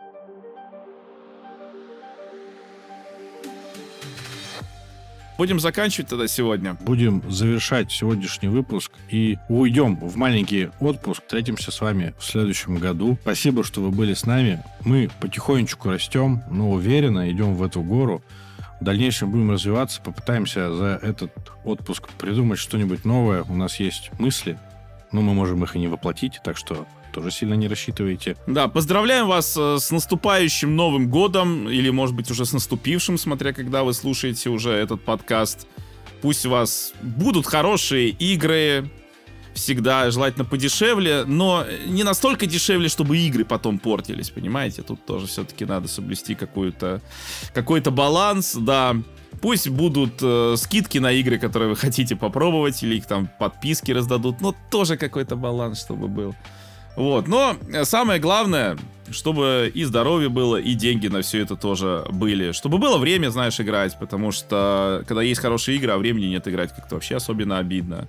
Вот, и чтобы это не мешало все-таки, не знаю, там, это жизнь в целом, наверное, как-то так. Ну и чтобы все у вас было хорошо. С вами был подкаст «Затертая ботва». Я Денис Мейджер. Я Константин. До следующего выпуска в новом году. Всех с наступающим праздником и пока. Всем пока.